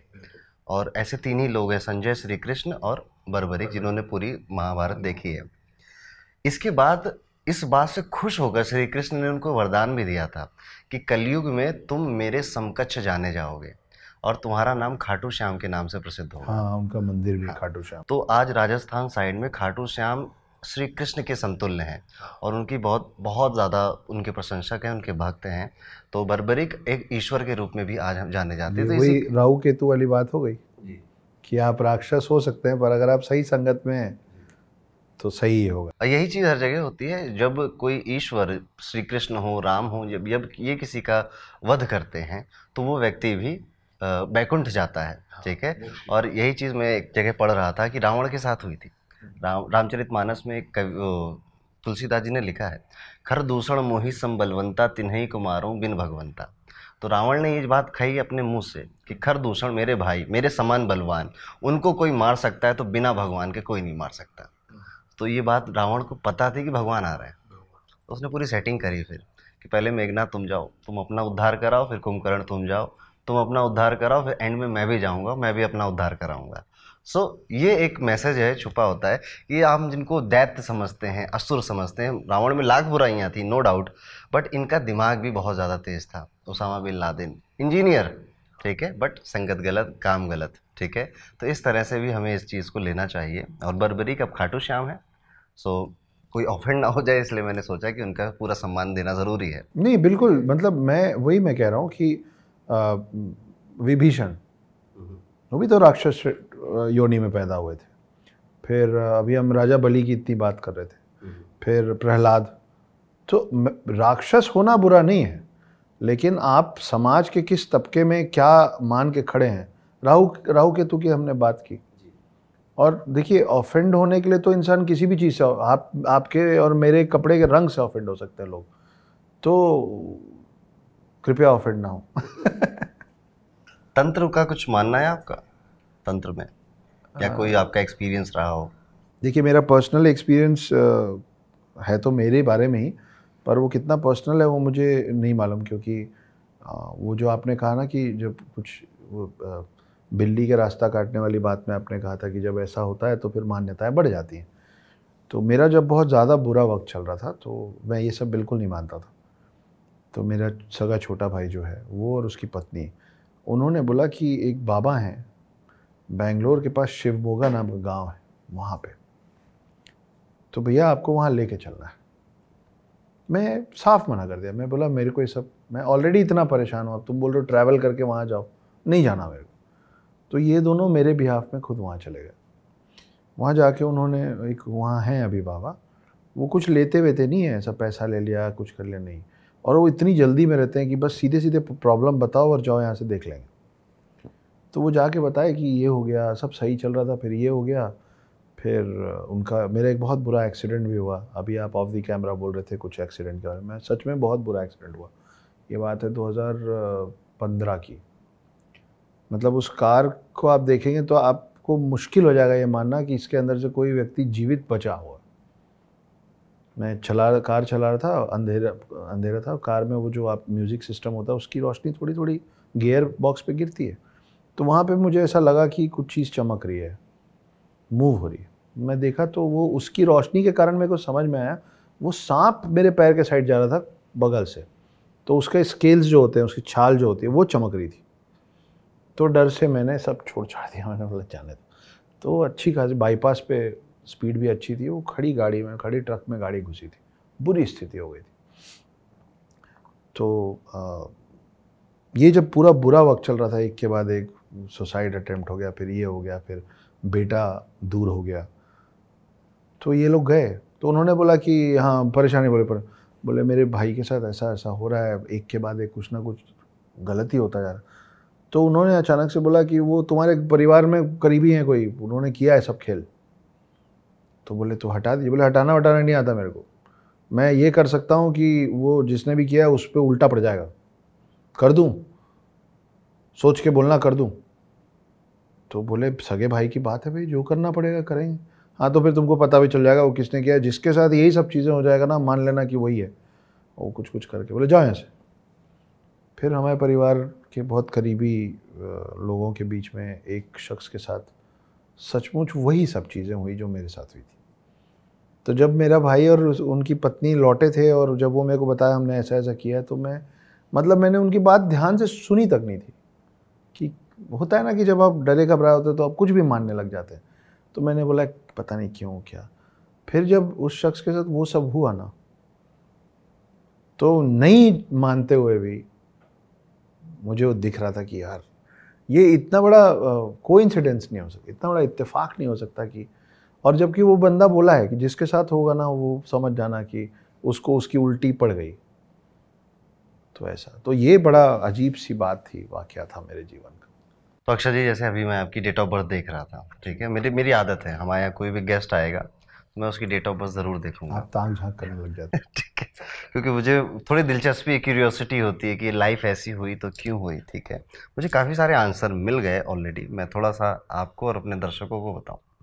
आपका मूलांक दो है और भाग्यांक नौ है। हाँ तो मेरा जन्मदिन आता है सेकेंड ऑफ़ अप्रैल को। वो तो उनको पता होना चाहिए। तो दो अप्रैल को मेरा जन्मदिन आता है। छः आठ महीने बाद है तो आप लोग प्लीज़ गिफ्ट भेजिएगा मेरे को। ईयर गेस कर लीजिएगा जोड़ के नौ कैसे आया? कमेंट करके बताइएगा, ठीक है।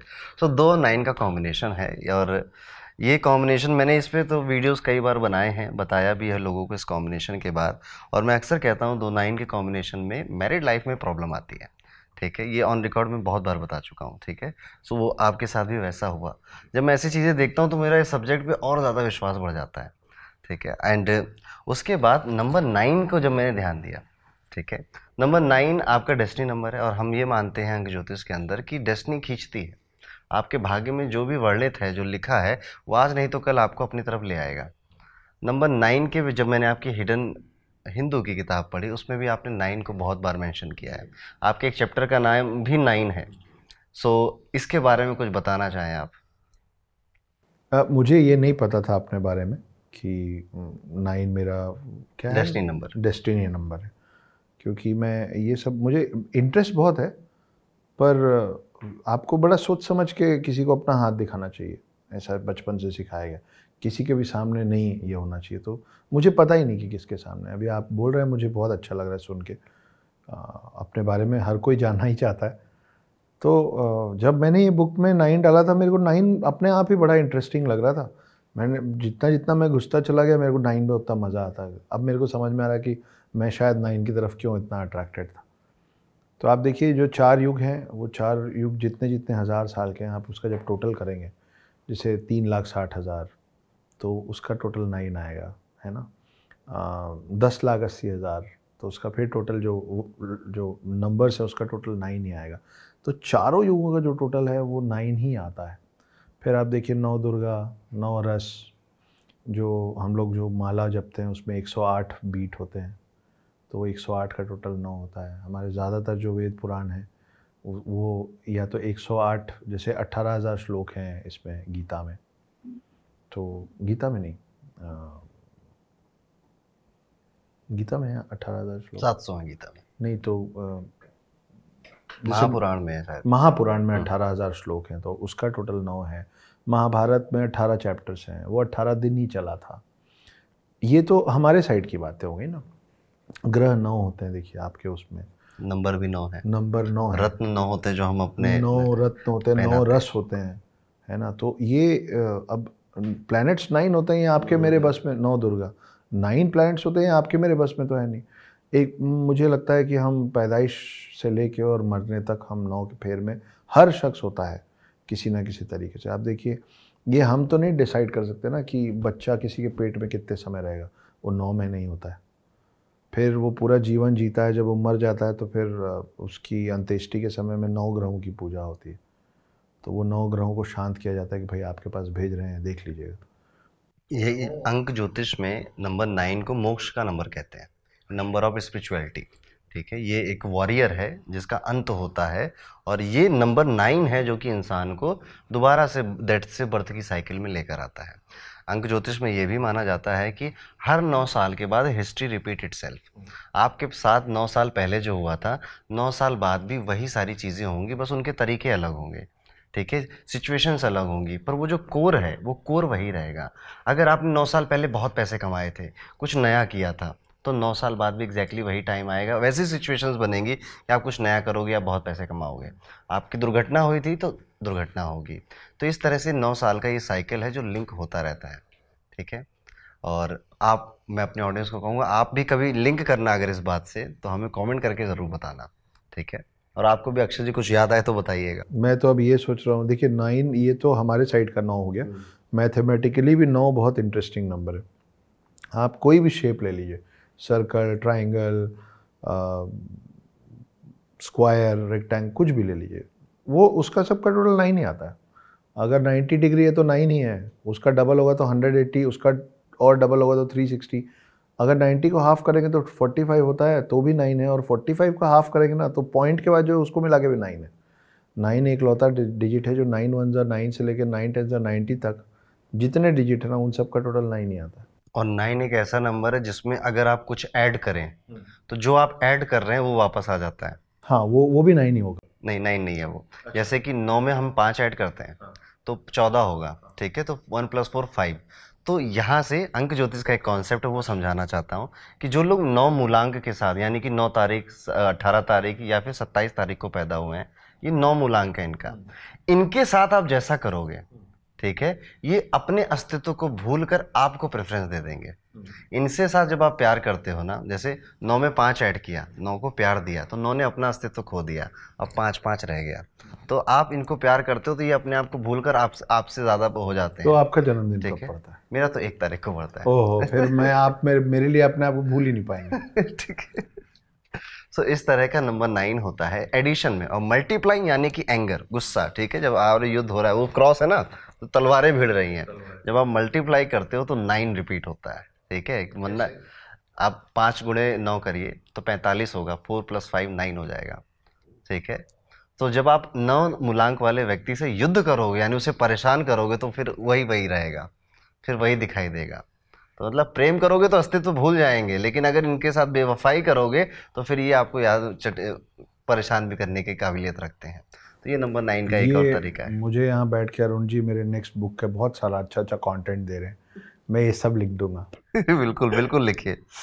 लिख दीजिएगा सौजन्य से अरुण पंडित। सौजन्य से अरुण पंडित। ठीक है। आपकी किताब के हर एक चैप्टर के ऊपर एक सिंबल बना है। जी। वो सिंबल जो हमने अभी तक नहीं देखा। ठीक है और उसकी बहुत डीप मीनिंग है। जब मैंने उसको पढ़ा तो मज़ा आ गया। उस सिंबल को थोड़ा डिस्क्राइब करिए। कैसे दिमाग में आया? क्या है उसकी मीनिंग ये पूरा, पूरी कहानी तीनों पार्ट जब आप पढ़ेंगे ना, और क्योंकि मैं लिख रहा था तो जब तीनों पार्ट मेरे यहाँ रुक गया था, तभी वो सिंबल कंप्लीट होता है। आप उसको आधा पढ़ें या मैंने उस कहानी को आधा सोचा तो वो सिंबल मैं कभी बना ही नहीं सकता हूँ। ये सिंबल कहीं से उठाया हुआ नहीं है सिंबल क्रिएट किया है। ये किसी पौराणिक कथा से या किसी पुराण से नहीं लिया हुआ है हमने क्रिएट किया था। क्योंकि हमको लगा कि इस कहानी की ज़रूरत है। तो सिंबल में ऐसे तो आप पूरा देखेंगे आई एम श्योर आप स्क्रीन पे दिखाएँगे। तो देखने में बड़ा अच्छा आजकल तो थोड़ी थोड़ी कल्ट फॉलोइंग होने लग गई तो उस सिंबल को लोग अभी यहाँ टैटू करवाने लग गए परमानेंट। आपका प्लान है कुछ? मेरा था पर अब दूसरे लोग वो प्लान चोरी कर चुके हैं। तो मेरे पास ऐसे मैसेजेस आते हैं टैटू दिखा के कि सर ये हमने परमानेंट टैटू बनवा दिया I am a biggest fan तो मैं हाथ जोड़ के थैंक यू बोलता हूँ। तो उस उसमें उस सिंबल में जितने अलग अलग एलिमेंट्स हैं, वो सब एलिमेंट्स की अलग अलग कहानियाँ हैं, कारण हैं। पर वो अगर मैं आपको अभी वो सिंबल समझाने में वो कहानियाँ बताऊँगा ना तो मैं अपनी किताब का स्पॉइलर बन जाऊँगा। पर फिर भी थोड़ी बहुत चीज़ें बता देता हूँ कि उस सिंबल में सातों चिरंजीवी हैं। उस सिंबल के अंदर भारत देश का पूरा भ्रमण है। भारत देश में नौ ऐसी कमाल की अद्भुत जगह हैं, जिनका जिनके बारे में उसका सही सही आकलन और उसका जवाब साइंस और हमारे साइंटिस्ट अब तक दे नहीं पाए। तो वो नौ जगह कहाँ कहाँ हैं? उसी सिंबल के अंदर वो नौ जगह का मैप है। उसी सिंबल के अंदर चारों युग हैं। सत्युग, त्रेता, द्वापर और कलयुग। उसमें जो चंद्रमा के ऊपर जो अंक की मात्रा जैसा दिख रहा है, वो सबसे ज़रूरी हिस्सा है उस सिंबल का, जो आपको आखिरी आखिरी में पता चलेगा कि वो क्या है और वो इतना छोटा होने के बावजूद इतना ये ये शिव जी के आँख के जैसी वाली बात है कि छोटी सी चीज़ है लेकिन जब खुल जाए तो पृथ्वी तबाह हो जाए। तो वैसी वाली चीज़ है। तो हर आप जैसे जैसे कहानी में अंदर उतरते जाएँगे आपको वो सिंबल और ज़्यादा अच्छा लगता चला जाएगा आपने नौ जगहों की बात करी। आई नो कि आप नौ तो नहीं बताएँगे ठीक है। पर कुछ एक्सपीरियंसेस शेयर करना चाहें जी मैं बता देता हूँ आपको। हाँ नौ तो ज़्यादा हो जाएगा पर आ, कैलाश पर्वत के बारे में मैंने इसमें सेकेंड पार्ट के फ़र्स्ट चैप्टर में लिखा है। लेकिन सिर्फ़ अध्यात्म के नज़रिए से नहीं लिखा, साइंस के नज़रिए से भी लिखा है कि कैसे वो साइंस में भी अद्भुत है और हमारे, हमारी मान्यताओं में तो अद्भुत है ही। तो आप कैलाश पर्वत के आसपास जाते हैं ना तो आपके नाखून और बाल तेज़ी से बढ़ने लग जाते हैं। अक्षर जी, बहुत अच्छी अच्छी आपने बातें बताई आज। यूथ के बारे में मैं आपसे कुछ पूछना चाहूँगा कि आज का जो टाइम चल रहा है जिस तरह का और ये इंटरनेट पे एक बड़ा स्विफ्ट सा ट्रांजिशन दिख रहा है कि now a youth is interested in अध्यात्म इंटरेस्टेड इन स्पिरिचुअलिटी तो अगर किसी को कुछ शुरुआत करनी है कि यार मुझे और सीखना है, जैसी जैसी कहानियाँ आप सुनाते हो, वैसे उसे भी सुनानी है तो आपने क्या पढ़ा या आप क्या रिकमेंड करोगे कि ये सब पढ़ना चाहिए? देखिए, हम लोगों का के जितने पुराण, वेद, कहानियाँ ना, वो बहुत विस्तृत हैं, लेकिन वो बहुत स्कैटर्ड है। ये ऐसा कुछ मतलब class one class two class three ये पढ़ने के बाद ये पढ़ लो, ऐसा है नहीं। लेकिन सब चीज़ों के लिए ना आपको बेसिक नॉलेज होना ज़रूरी है। जब तक आप अक्षर लिखना नहीं सीखेंगे, तब तक आप शब्द और वाक्य नहीं बना सकते, है ना? तो भारी भारी श्लोक, बहुत सारे ऐसे लोग हैं जो बहुत भारी भारी श्लोकों में बात कर रहे हैं। और उनकी हिंदी इतनी क्लिष्ट है कि वो यूथ के समझ के परे हो जाती है। तो जो चीज़ आपको समझ ही नहीं आएगी, उससे आप कनेक्ट कैसे करेंगे?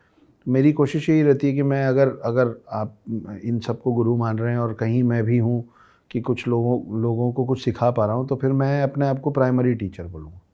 नर्सरी टीचर बोलूँगा। एक चीज़ बड़ी कॉमन है और इससे सारे व्यूअर्स इतफाक़ भी रखेंगे कि पुरानी जो रामायण है, उसमें एक अलग सी सादगी है और एक अलग सा मोह है। हम उसे बंध जाते हैं। इसीलिए उनके करेक्टर हमेशा के लिए जीवित हो गए। ठीक है, आज भी उन करेक्टर्स को लोग अगर कहीं एयरपोर्ट पे मिल गए तो पैर छूते हुए लेकिन आज की एक रामायण आई, आदि पुरुष मूवी आई, उसमें डायलॉग बदले गए और एक ऐसा भेष दिखाया गया हमारे आराध्य का, जो कि जनता को बिल्कुल पसंद नहीं आया। उसमें आपके दोस्त मनोज मुंतशद जी ने भी डायलॉग लिखे। उसके बारे में क्या कहना चाहोगे आप? दोस्त नहीं है वो मेरे, मुझसे बड़े हैं, मैं उनका बहुत सम्मान करता हूँ। दोस्ती बराबरी वालों में होती है, वो मुझसे सीनियर हैं। तो वो उनका बड़प्पन है कि वो मुझको दोस्त जैसे मेरे साथ जब भी मुलाकात होती है ट्रीट करते। तो मैं उनको दोस्त बोल के उसका श्रेय लूँगा तो गलत है। देखिए आप और मैं अभी इस कमरे में बैठे हैं अरुण जी है ना? क्या इसी पल ऐसा हो सकता है कि रोड में हमारा एक्सीडेंट हो जाए? नहीं। नहीं हो सकता। इसलिए नहीं हो सकता क्योंकि हम रोड पे निकले ही नहीं। हम तो घर में बैठे तो गलती उसी से होगी जो काम करेगा। एक्सीडेंट रोड पे उसी का होगा, जो रोड पे गाड़ी लेके निकलेगा या पैदल निकलेगा। गलती हुई। फ़िल्म में एक नहीं, कई गलतियाँ हुई, ऐसा सभी को लगा। मैं उससे अनभिज्ञ नहीं हूँ और मैं उससे अछूता भी नहीं हूँ। पर वो हो गई ना। उसके पहले उस व्यक्ति ने बहुत सारे अच्छे काम भी किए। हो सकता है मेरे को, मेरे इस स्टेटमेंट के लिए ट्रोल किया जाएगा। पर गांधी को सब लोग प्यार नहीं करते हैं और हिटलर से सब लोग नफरत नहीं करते हैं। तो मैं सबको खुश करने के लिए यहाँ बैठा नहीं हूँ। मनोज जी बहुत सारा बहुत सारा अच्छा काम किए हैं। उनको इस बार जनता के नफ्स समझने और पढ़ने में उनसे गलती हो गई। उनको लगा कि इस तरीके की भाषा, वो भाषा है जिससे यूथ या अभी के रामायण देखने वाले कनेक्ट करेंगे। लेकिन उनका जो इंटेंशन था, सिर्फ़ मनोज जी का नहीं, इस पूरे इसमें जितने लोग जुड़े हुए हैं, ओम राउत जिन्होंने डायरेक्ट किया, भूषण जी जिन्होंने इसको प्रोड्यूस किया ओवरऑल इन सब का इंटेंशन आपके और मेरे खिलाफ नहीं था। क्योंकि ना, गलत इंटेंशन से किसी का नुकसान करने के लिए आदमी 500 करोड़ रुपए खर्च नहीं करता आप किसी को बर्बाद करने के लिए 500 करोड़ खर्च कर देंगे क्या? नहीं करेंगे ना। तो इंटेंशन सही था, कई बार हम अच्छी नियति के साथ कुछ करते हैं, लेकिन उसका परिणाम वैसा नहीं होता है जैसा हम सोचते और चाहते हैं। तो कुल मिला के उनका इंटेंशन यही था कि भाई अभी के समय को जो आ, आप और मैं खास करके मैं तो कर ही रहा हूँ कि आ, मैं जिनको नहीं पता है उनको बताने की कोशिश कर रहा हूँ कि हमारा हमारी हिस्ट्री कितनी इनरिच है वास्ट है। वो भी वैसे ही प्रयास कर रहे थे उनके उनके प्रयास में या कमी बोल लीजिए या प्रयास में समझने में कुछ गलती हो गई। पर हमारे समाज में और हिंदू धर्म में सिखाया हुआ ना कि क्षमादान, महादान। तो फिर इतनी सारी अच्छी चीज़ों को एक तरफ़ रख के याद रखा जाए और एक जो गलती हुई है, क्या होता है ना कि ठीक है, हम, हमको नहीं अच्छी लगी, उन्होंने गलत किया, वो सब अपनी जगह है। लेकिन अगर आप इतना किसी को खींच देंगे इस बात पे कि तुम, तुमने ऐसा किया तो आप सोचिए कि कितनी और कहानियाँ हैं जो लोग सिर्फ़ इस डर से नहीं बनाएँगे कि कहीं हमसे गलती ना हो जाए। तो बच्चा अगर चलते चलते गिर जाता है तो आप अपने बच्चे को ये थोड़ी ना बोलते कि आज के बाद चलना मत। चुपचाप बैठे रहो। आप उसको उठाते हैं, उसका घुटना पोछते हैं, उसको थोड़ा सा डांटते हैं और बोलते हैं, आप संभल के चलना। लेकिन संभलने के नाम पे आप डरा देंगे अगर हम लोगों को तो फिर हम चलना छोड़ देंगे। तो अभी एक राम पे कहानी आई जो आपने पसंद नहीं की और हम सबने मिल के जो किया किया। अगली बार आपको लगता है कि मेरे जैसा व्यक्ति या हमारे जैसा कोई भी व्यक्ति अगर सही भी करना चाहेगा तो इतना बड़ा रिस्क लेगा कि सालों को लिखे कोई आदमी कोई कोई प्रोड्यूसर 500 करोड़ रुपए डाले कोई डायरेक्टर दो तीन साल लगाए। अब आप सोचिए कि जो डायरेक्टर दो तीन साल लगा दिया और जो आदमी 500 करोड़ रुपए लगा दिया वो जानबूझ के तो ये नहीं कर रहे थे कि चलो मैं अपने जीवन का दो तीन साल ख़राब कर देता हूँ और चलो 500 करोड़ एक्स्ट्रा आ गया है पा, पानी में डाल देते लेकिन इस जिस तरीके का हमने रिएक्शन दिया है डांटना बनता है गलती हुई। है लेकिन डांटने और लताड़ने में बहुत फ़र्क है। जब आप किसी को डांटते हैं ना तो अगली बार वो आदमी उस काम को ज़्यादा सतर्कता से संभल के करता है। जब आप लतेड़ देते हैं ना कभी नहीं करता। तो वो आदमी बोलता है कि मेरे को करना ही नहीं है यार ये काम। कहाँ मैं गया था अच्छा बनने मैं तो विलन ऑफ़ दी कंट्री बन गया। तो अभी कृष्ण की बड़ी सारी कहानियाँ या रामायण के और अध्याय या शिव पे फ़िल्में या विष्णु जी पे फ़िल्में शायद बनने, बनाने के पहले ही आदमी हाथ खींच लेगा, कि नहीं बताना। तो उससे नुकसान किसका हुआ? शायद हमने अपने ही आने वाले पीढ़ियों का नुकसान किया, अगर हम इसको और दिन तक इस पर डांट डपट करते रहेंगे। तो अब देखिए ओ माई गॉड टू आई तो उसमें भी, आप चाहें तो उस पर भी विवाद निकाल सकते हैं। पर हमको किस चीज़ से क्या अच्छा लेना है और क्या बुरा? ये तो हम ही निर्णय लेंगे। आपने ओ माई गॉड की बात करी उसमें मैंने वो मूवी देखी उस जगह एक पंकज त्रिपाठी एक सेंटेंस बोलते हैं कि शिवलिंग शिव और शक्ति के लिंग का स्वरूप है। आप इस बात से वाकिफ़ हैं? आप मानते हैं इस बात को? क्यों नहीं मानूँगा? उस उस उस शब्द में जब शिवलिंग आता है तो स्त्रीलिंग पुल्लिंग तो हम सबसे पहले पढ़ते हैं तो और अभी हम थोड़ी देर पहले इसी पॉडकास्ट में बात कर रहे थे कि हम हर चीज़ की पूजा कर लेते हैं। हम हर चीज़ को भगवान से जोड़ लेते हैं। गणेश जी का सिर हाथी का, अगर आप लॉजिकली और साइंटिफिकली जाएँ कि अरे ये तो कहानियाँ हैं, चलो कहानी, आप इस मान्यता को साइड रख के सिर्फ़ कहानियों की भी बात अगर करें तो कहानी में हमने एक भगवान का चेहरा हाथी का क्यों बना दिया है? इसलिए बना दिया है क्योंकि हाथी इतना बड़ा है कि छुप नहीं सकता है, इतना वजनी है कि भाग नहीं सकता है।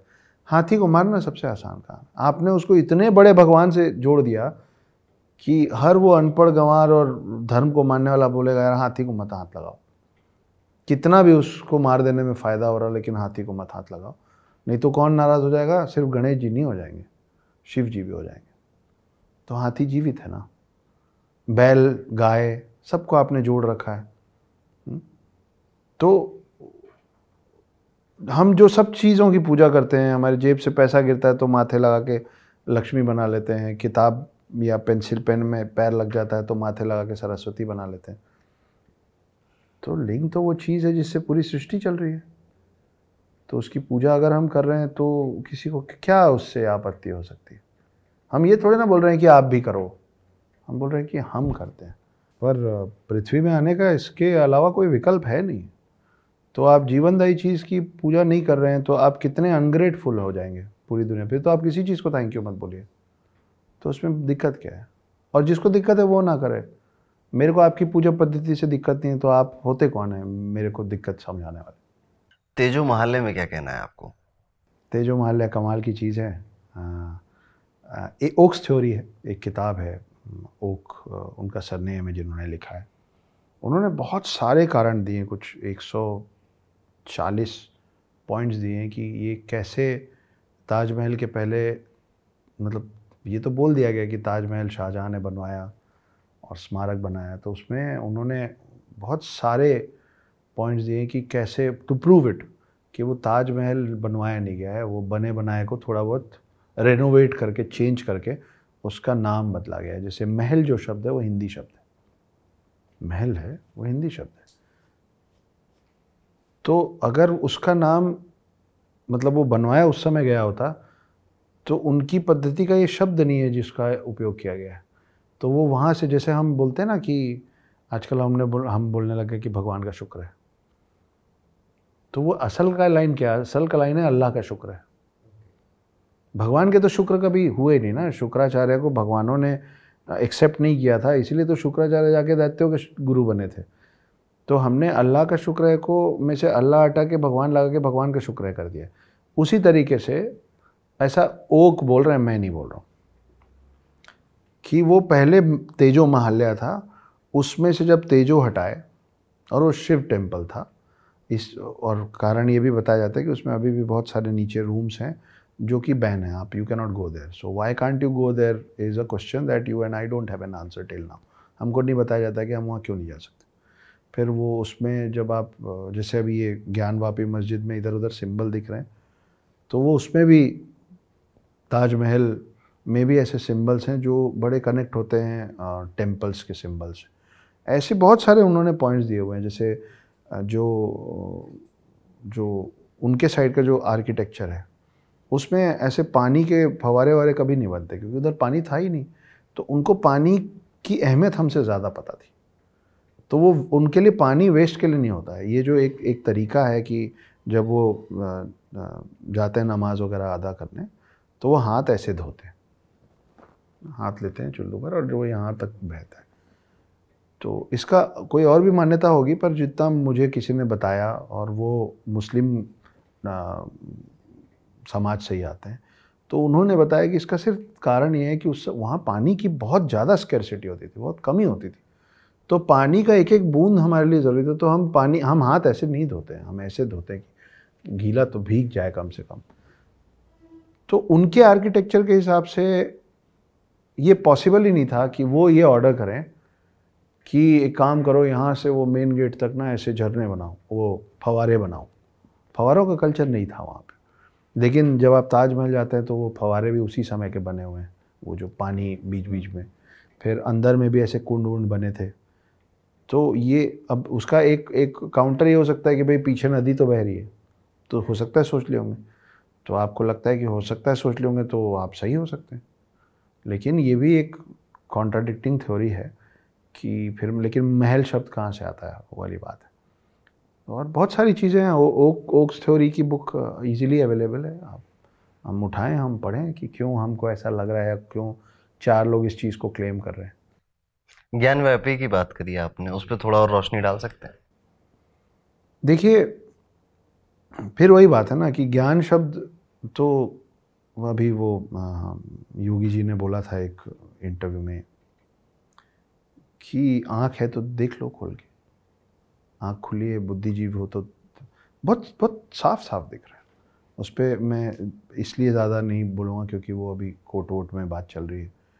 और कोर्ट के सामने जो चीज़ है, उसमें बाहर वाली चीज़ कोई भी कुछ भी बोल के उसको इन्फ्लुएंस करे तो ठीक बात नहीं पर इसमें ये तो है ही ना कि वो उसका एक पार्ट है जिसमें हमको पूजा करने का परमिशन दिया गया था। तो अगर वो पूरा ही मस्जिद था तो उसमें मंदिर का एक हिस्सा जो हमको अलाउ किया जा रहा था कि आप कभी कभी आके पूजा कर लें, जिस पे इन महिलाओं ने वो सबसे पहले पटिशन लगाया कि हमको रोज़ पूजा करनी तो उसके पहले आप ये अलाउ कर रहे थे कि आप एक्स वाई जी दिन आके वहाँ पूजा कर सकते हैं। तो फिर ऐसा, इसके अलावा ऐसा कौन सा मस्जिद है जिसके अंदर आपने मंदिर बना रखा है? कि आपने ये मस्जिद बनाया और उसमें आपने बोला कि चलो ये छोटी सी जगह में हम मंदिर बैठा देते हैं। ऐसा तो नहीं किया आपने? तो फिर यहाँ कैसे हो गया? तो इस तरीके की चीज़ें हैं। बाकी अब वो खोजबीन चल रही है। जो निकलेगा निकलेगा। और वो फिर बोले, वो फवारा है। है ना? तो फवारा है तो अगर ऐसा कुछ सिस्टम है कि आपके आपके उसमें ऐसे फवारे होते तो फिर सारे में होने चाहिए थे। एक ही में कैसे? तो अब वो बोलते हैं ना कि भाई, धुआँ उठ रहा है तो आग तो होगी, बिना आग के धुआँ नहीं उठता। अब वो दाल में काला है कि काले में दाल है कि पूरी दाल ही काली है, वो जजेस और कोर्ट का काम है, वो करेंगे। उसमें ये सब चीज़ भी सिखाते, बताते हैं। अकल्ट गुरुकुल इज़ बेसिकली ये जैसे, ये जो ज्ञान है, ये हमेशा से गुप्त रखा गया। ज्योतिष का ज्ञान गुरुकुल ज्ञान था। कि मैं टीचर हूँ मैं आपको बताऊँगा। आपको लिखना नहीं है आपने सुन के समझना है। जी ठीक है और आप फिर आगे इसको एज पास ऑन करोगे। और ये हम गुरुकुल में 20-25 लोग हैं इसके बारे ही नॉलेज आएगी नहीं। ठीक है? क्योंकि ये सच में ये ऐसी नॉलेज है जो कि हर किसी के बस की बात नहीं है। हर कोई इसे सीख नहीं सकता। ठीक है? क्योंकि एक तो ज्योतिष बहुत डीप है और बोरिंग है। ठीक है? अगर आपको एस्ट्रोलॉजी सीखनी है तो आपको बहुत एक ज़िंदगी कम पड़ती है क्योंकि ये वास्ट इतना है। तो हमने अकल्ट गुरुकुल में इसी प्रॉब्लम को सॉल्व किया है। हमने अकल्ट के सब्जेक्ट जिसमें ज्योतिष है, अंक ज्योतिष है, आपका हस्तरेखा विज्ञान है पामिस्ट्री है रिकी हीलिंग रिकी हीलिंग में जैसे आप बीमार हो, मैं आपको टच करके ठीक कर सकता हूँ। ठीक है? तो ये भी एक हीलिंग है। ये सारी पद्धति हमारे अकल्ट, यानी कि तंत्र, सारी चीज़ें, हमने इसको फन वे में सिखाई है। हमने इसको इजी लैंग्वेज में सिखाया है। जिससे कि आप चाहो तो अपना करियर भी स्टार्ट कर लो। जैसे मैं अपना करियर एस्ट्रोलॉजर के तौर पे गुजार रहा हूँ। चाहो तो आपकी दिलचस्पी के लिए आप सीखो। तो यहाँ पर हम ये प्रॉब्लम सॉल्व करते हैं अकल गुरुकुल में। देखिए, करियर तो भगवान जी की दया से ठीक ठाक चल रहा है मेरा, लेकिन मेरे को इसमें इंटरेस्ट बहुत है और मैं जेनुइनली सीखना चाह रहा हूँ। तो ये आप लोगों, आपके दर्शकों के लिए बोल रहा हूँ और मैं सच में ये करने वाला हूँ कि ये ओकल्ट गुरुकुल, ये ऑनलाइन है ना? मतलब हाँ ये ऑनलाइन है आप कहीं भी रहो मैं कहीं भी रहो आप क्लासेस ले सकते हैं। तो ये ऑकल्ट गुरुकुल मैं ज्वाइन कर रहा हूँ ये तय है क्योंकि उसमें बहुत सारी ऐसी चीज़ें हैं जो हम ऑफ़ दी कैमरा भी बात कर रहे थे जो जिसकी जानकारी मुझे बहुत ही कम है और अगर मुझे इंटरेस्ट है करियर पे कितना प्रभाव पड़ेगा वो बात की बात है लेकिन अगर मैं अपने आप को और अपने इर्द गिर्द के माहौल को जानना चाहता हूँ समझना चाहता हूँ तो शायद मुझे ये पता होना चाहिए है ना? तो मैं ये ज्वाइन कर रहा हूँ बहुत जल्दी मेरे ख्याल से सितंबर, या अक्टूबर में मैं मैक्सिमम अक्टूबर, मैं दिवाली के पहले इसको ज्वाइन कर लूँ। और तो आप लोग, जो लोग भी इसको सुन रहे हैं और इस तरीके की चीज़ में आप लोग का इंटरेस्ट है आइए मेरे क्लासमेट्स बनिए। हम लोग सहपाठी बनेंगे तो इसमें जब क्लासेस होगा तो हम साथ बैठेंगे शायद, और सुनेंगे तो चार चीज़ें मैं आपसे सीखूँगा और बाकी सारे हम सब यहाँ इस गुरुकुल के जो गुरु लोग हैं, ग्यारह हैं अभी छः टीचर हैं मैं भी उनमें से एक हूँ। तो छः टीचर हैं जिनमें से एक अरुण जी हैं हमारे साथ बैठे हैं। और अरुण जी से मैं एक्चुअली जेनविनली आज बहुत सारी बातें सीख रहा हूँ। पर इससे बहुत ज़्यादा है सीखने को यार। तो अगर आपको लगता है कि मुझे बहुत आता है तो मुझे कुछ नहीं आता है। और इससे बहुत ज़्यादा चीज़ें हैं जो आप सीख सकते हैं और और लोगों को सिखा सकते हैं मुझे सिखा सकते हैं। तो लेट्स बी क्लासमेट्स बहुत अच्छा लगा अक्षत जी आपके साथ बात करके और ऐसा व्यक्ति जब मिलता है ना कि जिसके पास नॉलेज और एक दुनिया को अपने तरफ़ से देखने का नज़रिया है, उससे भी ज़्यादा आप मुझे एज अ ह्यूमन बहुत अच्छे लगे। क्योंकि एक तो आपकी वाणी, उसमें वो ठहराव है, जिसको सुनने का मन करता है और वो एक दवा की तरह है यार सुनते जाओ सुनते जाओ अच्छा लग रहा है बस, ठीक है, थोड़ी बातें समझ में आई, नहीं भी आई तो भी चलता है। तो ये आपके स्वभाव का एक है, वो शांति है, वो ठहराव है, जो कि सुन के अच्छा लगता है, ये एक हीलिंग का पूरा ये ट्रीटमेंट है हमारे लिए। सो उसके लिए बहुत बहुत थैंक यू वक्त निकालने के लिए बहुत बहुत थैंक यू अब क्योंकि मैं भी हिडन हिंदू पढ़ता हूँ तो मैं अब एक साइंड कॉपी रखना चाहता हूँ। बिल्कुल हम कर देंगे। एक लेकिन आप मुझे आप मुझे ये भी बताने वाले थे कि आपने अभी बोला था कि अक्षत मैं आपको बताऊँगा कि आपको कौन से जिम्स पहनने चाहिए? हाँ जी। जैसे मैंने आपकी कुंडली देखी है ना ऑल दो आपकी कुंडली अभी बैलेंस्ड है, ठीक है, और जो दशाएँ चल रही हैं, जैसे मैंने आपसे कहा था कि अक्टूबर 21 से आपका टाइम स्टार्ट हुआ है और 2024 पूरा आपका है। तो अभी तो कई सारी शोहरत है जो आपको देखनी बाकी है, ठीक है तो 2024 उसका इंतज़ार कर रहा है। आपका मंगल वेल प्लेस्ड है, बहुत अच्छा है वो स्ट्रेंथ देता है लक भी देता है। आपको मैं एक रेड कोरल पहनने की सलाह दूँगा गोल्ड में। आप इसे ब्रेसलेट के तौर पे पहन सकते हो रिंग पहन सकते हो पेंडेंट पहन सकते हो चॉइस आपकी है। और ये जेम्स मंत्रा की तरफ़ से आपको गिफ्ट जाएगा। तो मैं ब्रेसलेट में उसको लेना चाहूँगा जेम्स जेम्स मंत्रा। तो जेम्स मंत्रा आप लोग का वो वाला ये स्टोन्स रुद्राक्ष का। इसमें सब रुद्राक्ष और स्टोन और ऑथेंटिक बिल्कुल। तो गाइज़ आप में से जो लोग भी जानना चाहें कि आप लोगों को कौन सा स्टोन पहनना चाहिए आप अरुण पंडित जी से कनेक्ट भी हो सकते हैं।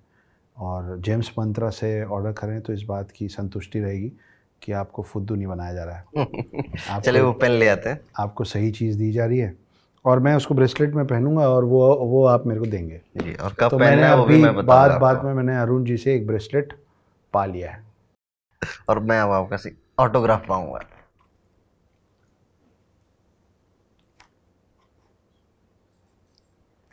ये रही आपकी कॉपी सप्रेम भेंट।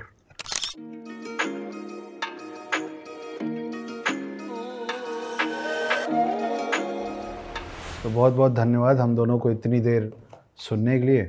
किताबें हैं, द हिडन हिंदू, हिंदी और इंग्लिश में, पढ़िए। ऑकल्ट गुरुकुल में डेफिनेटली ज्वाइन कर रहा हूँ, बोलने के लिए नहीं बोल रहा हूँ, सच में कर रहा हूँ। और जब करूँगा तो मेरा रजिस्ट्रेशन नंबर वगैरह मैं आपको अभी से बोल दे रहा हूँ, सर। आप शेयर कर दीजिएगा कि ये अक्षत का रजिस्ट्रेशन नंबर है, ये इसने ज्वाइन किया।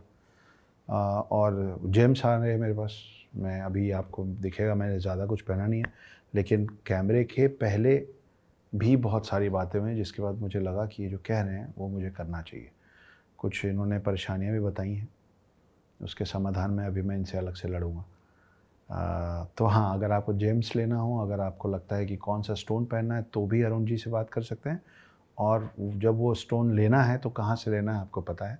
Gems Mantra dot gems Mantra dot com sorry मैं इस इन चीज़ों में थोड़ा लेकिन मैं ये इसीलिए कर रहा हूँ क्योंकि मेरे को सही में इस बात की तसल्ली कि मैं सही जगह हूँ और ये तो हम ज्वाइन कर ही रहे हैं तो अपन मिलते हैं बहुत जल्दी।